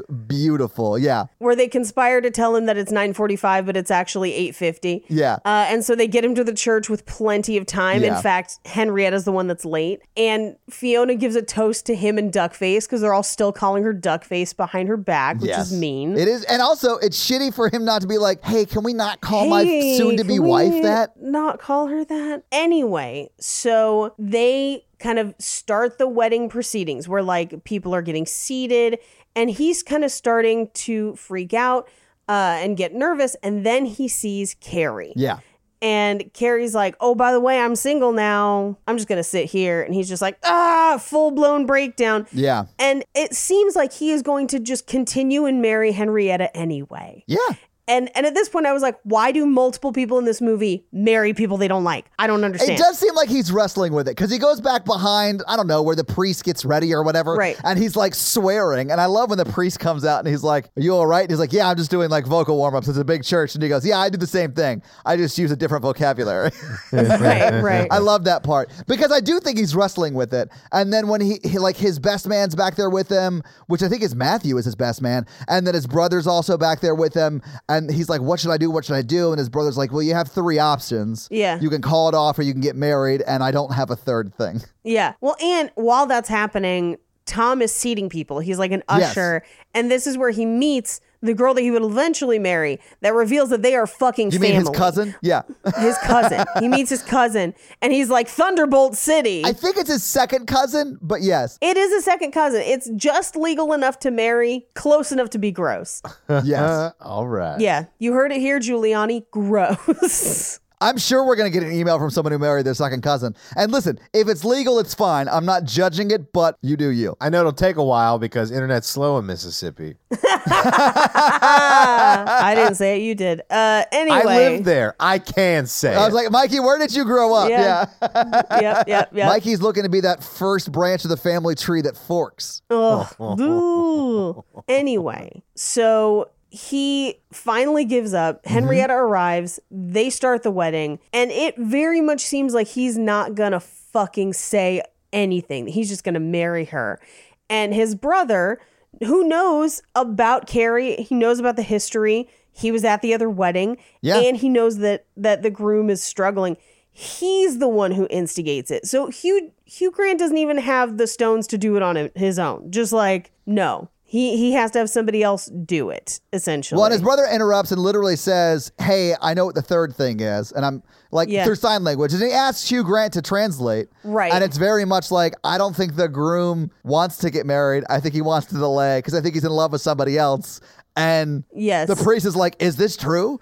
Are you in love with somebody else? and then he just says, "I do," Yeah. and gets punched. Which like violence is never the answer, but I also I get it. Yeah. Honestly, Hugh Grant has deserved a punch many times throughout this movie. So, Well, and we know that he dated her once and it did not go well. And he kind of led her along from the conversation that she has with him earlier. Yeah. That he didn't break up with her when he actually wanted to and resented her for it. And it kind of caused a bunch of stuff. Right. Then he breaks her up from whoever she was dating and happy with. Yep. Then he does it to her fucking again. Yep. Like, I think he earned, fi- again, physical violence, not the answer, but like he earned something. yeah. I've earned a couple of black eyes. You know what I'm saying? yeah. Anyway, so they go home and everyone's kind of in the aftermath of the wedding cancellation, essentially. Yeah. I mean, they're sort of consoling Hugh Grant at, at his flat, I assume, right? Right. And then you hear like the, the bell ring, and he's like, right. If anyone's going to get yelled at for this, it should be me. So he goes to answer the door. Yeah. uh, and it's Carrie. Yeah, it's Annie McDowell. It's pouring down rain. So they go outside and he's like, Would you not marry me for the rest of your life? And I'm just like, uh, the married What? part is just a piece of paper. The the problem is you not being able to communicate and actually commit to people. Yeah. Uh. like, what are you doing? Like, this is the marriage part's not the problem.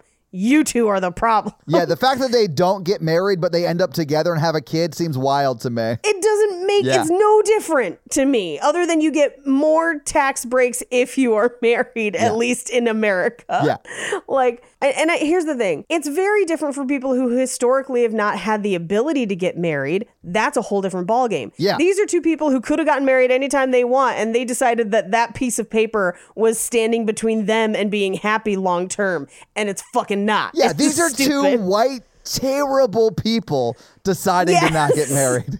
we do get a slideshow of what everyone else does. So like Yeah. Henrietta marries some other dude. David and Serena get married, who I which I love. love Scarlett that, and yeah. Chester get married, which we barely even talked about Chester. Chester was the giant American she met at That's that Scottish right. wedding. Yeah, yeah, yeah, yeah, yeah. The Texan. Yeah, the Texan. Uh, Tom marries his literal cousin. Yep. And Matthew meets someone new and Yeah. it is implies gets married, which is very sweet. I was love very that, glad to yeah. see that. And then Fiona marries fucking Prince Charles.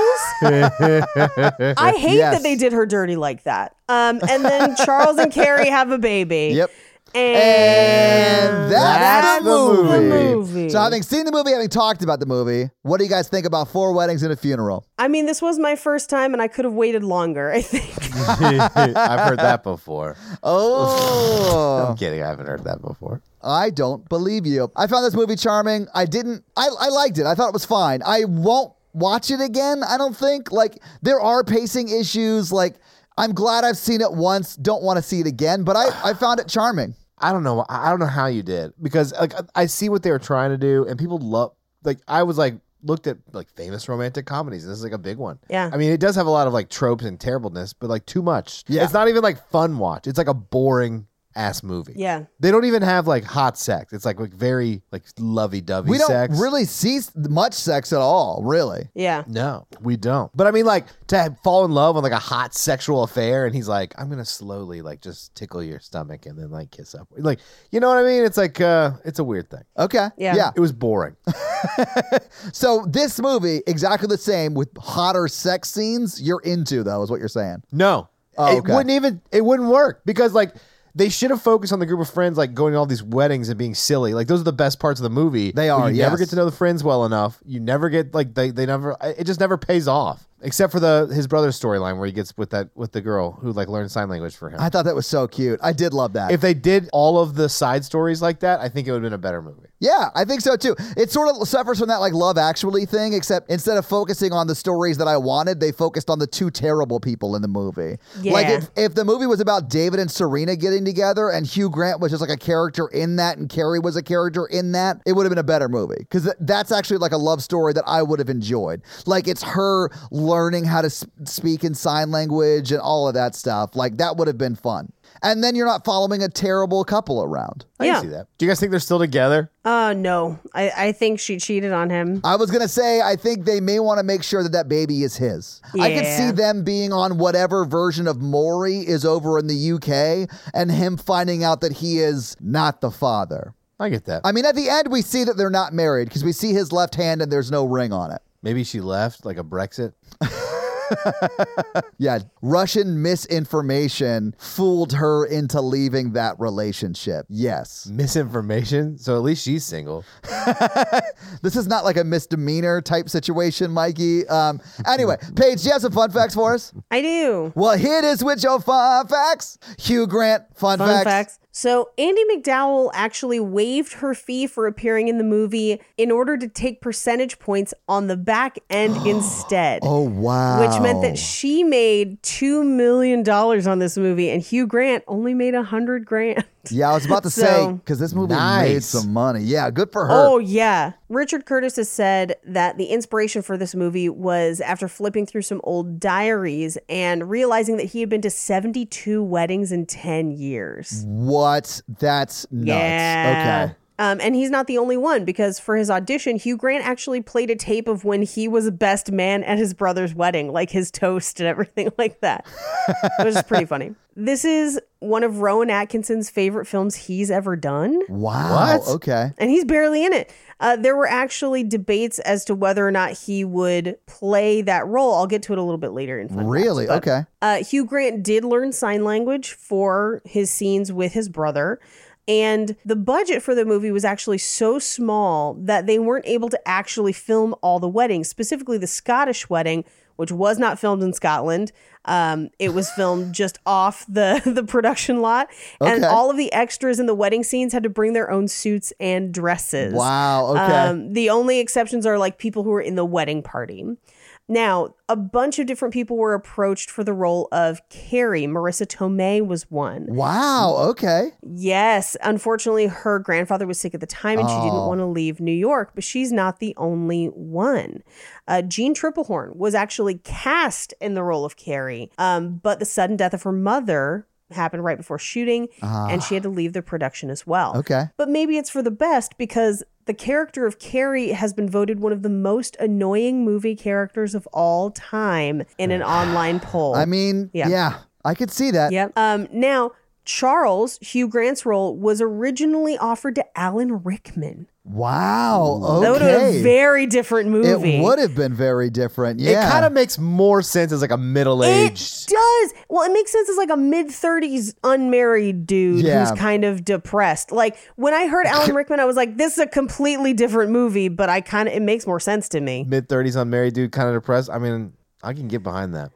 Now, as I mentioned, they weren't sure if Rowan Atkinson was going to be able to play the role of Father Gerald. This is high Mr. Bean era. yeah. And so they offered it to somebody else basically on spec of like, if Rowan Atkinson can't do it, you'll do it. Do you want to take a guess at who it was? I have no idea. It was Michael Sheen. Really? Yeah. Wow. Okay. Yes. I mean, I love Michael Sheen. I think he's great, but like, Okay. Yes. So, one of the versions, it has since been updated. So, this is no longer the case. But at the time when this came out, the Chinese subtitled version of this movie labeled Rowan Atkinson's character as Silly Bean, which is what they referred to Mr. Bean as in China. So, for those first few Oh. subtitled versions, in Chinese, Mr. Bean is in this movie. This is a shared movie What? universe with Mr. Bean I love it. even though Mr. Bean doesn't speak typically, which I thought was very funny. That it's like Yeah. completely different. The composer, uh, Richard Rodney Bennett, fell asleep during his first viewing of this film and had to rewind it to try and Oof, take notes Magoof. for scoring. That's not a good sign. Uh, now, in an interview on Howard Stern in 1994, Hugh Grant actually said that many of the cast and crew didn't like the final version of this movie, including Richard Curtis, who produced and wrote but did not direct the movie. But when it became a massive hit, everyone kind of had to walk it back. But when they were making the movie, they thought it wasn't going to be good. And I think it's one of those things where this movie somehow got popular in spite of itself because it's not structured well. And it's a frustrating movie to sit through. so I don't know. I don't know what happened. I also watched it on a day where I was like, I need some romance, and I was like, this ain't it. This ain't it. So at the premiere, Hugh Grant arrived with his then partner, Elizabeth Hurley, and she had a Versace gown that was the talk of the tabloids at the time. And people literally forgot Hugh Grant was there, and it upset him quite a bit because it was at his movie premiere, essentially, Oh. That is where he's so like funny. the lead. yeah. Now, the F word is said in this movie. So many times. And again, that's Frankfurter. Uh, it's said in this movie 28 times. Yeah. Which is one of the most times the F word has been used in a romantic comedy prior to Judd Apatow making romantic comedies. Yes. Uh, it is also one of the only Best Picture Oscar nominees to not be nominated in acting categories as well. So, like, It got nominated for Best Picture. it did, and, but it Wow. didn't get any acting uh, ones, which it happens occasionally, but it's pretty rare. That's- I th- I just didn't like it. Yeah, I I did not super love to it. put it into perspective, Schindler's List won Best Picture this year, 1994. Yeah. Now, additionally, at one point, because this movie went through development hell for like two years, so there's like 72 different people audition for Hugh Grant's role before Wow. he gets it. There's equally like the whole. You know, it's a murderer's row of who was potentially on the hook for Carrie. But one of the more interesting ones, I think, was they had not cast Hugh Grant yet, and they approached Phoebe Cates, who was only a few years out of uh, Fast Times at Ridgemont High. Yeah. They approached Phoebe Cates to be Carrie, and she suggested Tim Roth for Charles, Oh, wow. Okay. which would have been a completely different movie. Yeah. But I'm um I'm kind of here for I it. mean, I like Tim Roth. I find Hugh Grant very charming, which is one of the reasons I think I like this movie. I guess I just don't. Maybe that's the reason why. But I and and again, if it had been Nicholas Holt, I'm here for it. But uh Nicholas Holt would have been like a, He's a not even baby. born. Yeah. Yeah. anyway, those are your fun facts. awesome. Well, thank you for those fun facts, Paige. Let me hit you with some box office. So, what do you think the production budget for Four Weddings and a Funeral was in 1994? I'm gonna say because the budget was supposedly really small. I'm gonna say five million. Okay. Mikey, what I'm do you gonna say think? two million pounds. Okay. Well, it was $4.5 million, or if you adjust for inflation, that's around $8.6 million. But again, in 1994, that was $4.5 million. The movie came out on April 1st, 1994, here in the States, and it was number nine in the theater when it came out. It was only in 240 theaters. It was beat by Major League Two was number one that week. D2, The Mighty Ducks was number two that week. The Paper was number three. Naked Gun 33 and a third. The Final Insult was number four. And Schindler's List was number five that week. And of course, Four Weddings and a Funeral was number nine. What do you think it brought in in its opening weekend when it came in ninth? And again, it was April 1st, 1994. A million. Okay. Paige, what do you think? Two million. Uh, Paige, you are closer. It was just over $2 million. It was $2,035,000. So barely over two million dollars. You were closer. She was like spot on. Yeah, absolutely spot on. He doesn't even like say it, Paige. He like downplays your guess. Yeah, you were Thank close-ish. Anyway, so um, so the next weekend it was in twice the theaters. It was it was in 552 theaters, and it was sixth that week. The next week, which is the week of April 15th, 1994, it was in 721 theaters, and it was the number one movie in the U.S. its third week out. No. The Nah. second place movie was a movie called Cops and Robertsons, and it was in 1,831 theaters. Four Weddings and a Funeral was only in 721, and it made more money than Cops and Robertsons. Wild. Anyway, so it definitely did very well. How much do you think it made here in the States in its box office run? Thirty million dollars. Uh, I mean, if Andy McDowell got two million, I'm gonna say it's closer to fifty million. You're right. It's $52.7 million. I'm on a roll today. are. You on a are roll. crushing it, Paige. What do you think it made total, worldwide, domestic and international together? And when I say domestic, I mean states. Its domestic would be the UK, which is where it made the bulk of its Right. money. Yeah. It's seventy-five million dollars. Okay. Paige, what do you think? I'm gonna go 120 million. Paige, you are much closer, but it was $242.8 million. Damn. And if you adjust that for inflation, that's almost half a billion dollars. It's $465 million. But again, in 1994, it was $242 million. So this was a huge hit. Okay. So that is your box office.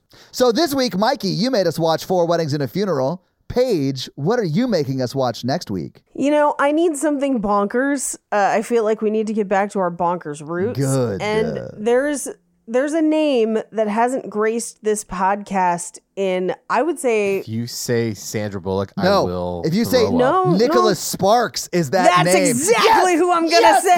Paige! Yes. I'm ready. I may have watched like three of them on Netflix, like maybe in the last month. Was one of them Safe Haven? Because that's what we're gonna watch. They're all the same. I don't know. Is that the one where they're building a boat? No, it's the one where a domestic abuse victim is is hiding out in a beach town in like South Carolina, and she falls in love yeah, with she the gets on a sheriff, bus with a and bloody then- knife. Yeah, and then she falls in love with the sheriff, and then her ex husband comes to town. yes. I've also never seen this movie, Mikey. I've only seen the trailer for it. Yeah. I, I don't know if I've seen it or not, so I'm excited. I Uh-huh. can't wait. Yeah. All right. So awesome. Your homework for next week is to, I don't know, scribble a bunch of gibberish down on a piece of paper, call it a Nicholas Sparks novel, and also watch Safe Haven while wine drunk. And then, of course, listen to our episode on it. there you go. So, Mikey, do you have a review for us to read? I do. Uh, Nice. Whose review are you going to read this week? all right, I'm gonna I'm gonna read Paris Hilton 42069's review. Oh, nice. Probably the funniest movie podcast is the title of the review. Wow. Why, thank you. I love this podcast and I generally agree with their takes on all the movies. Exclamation point.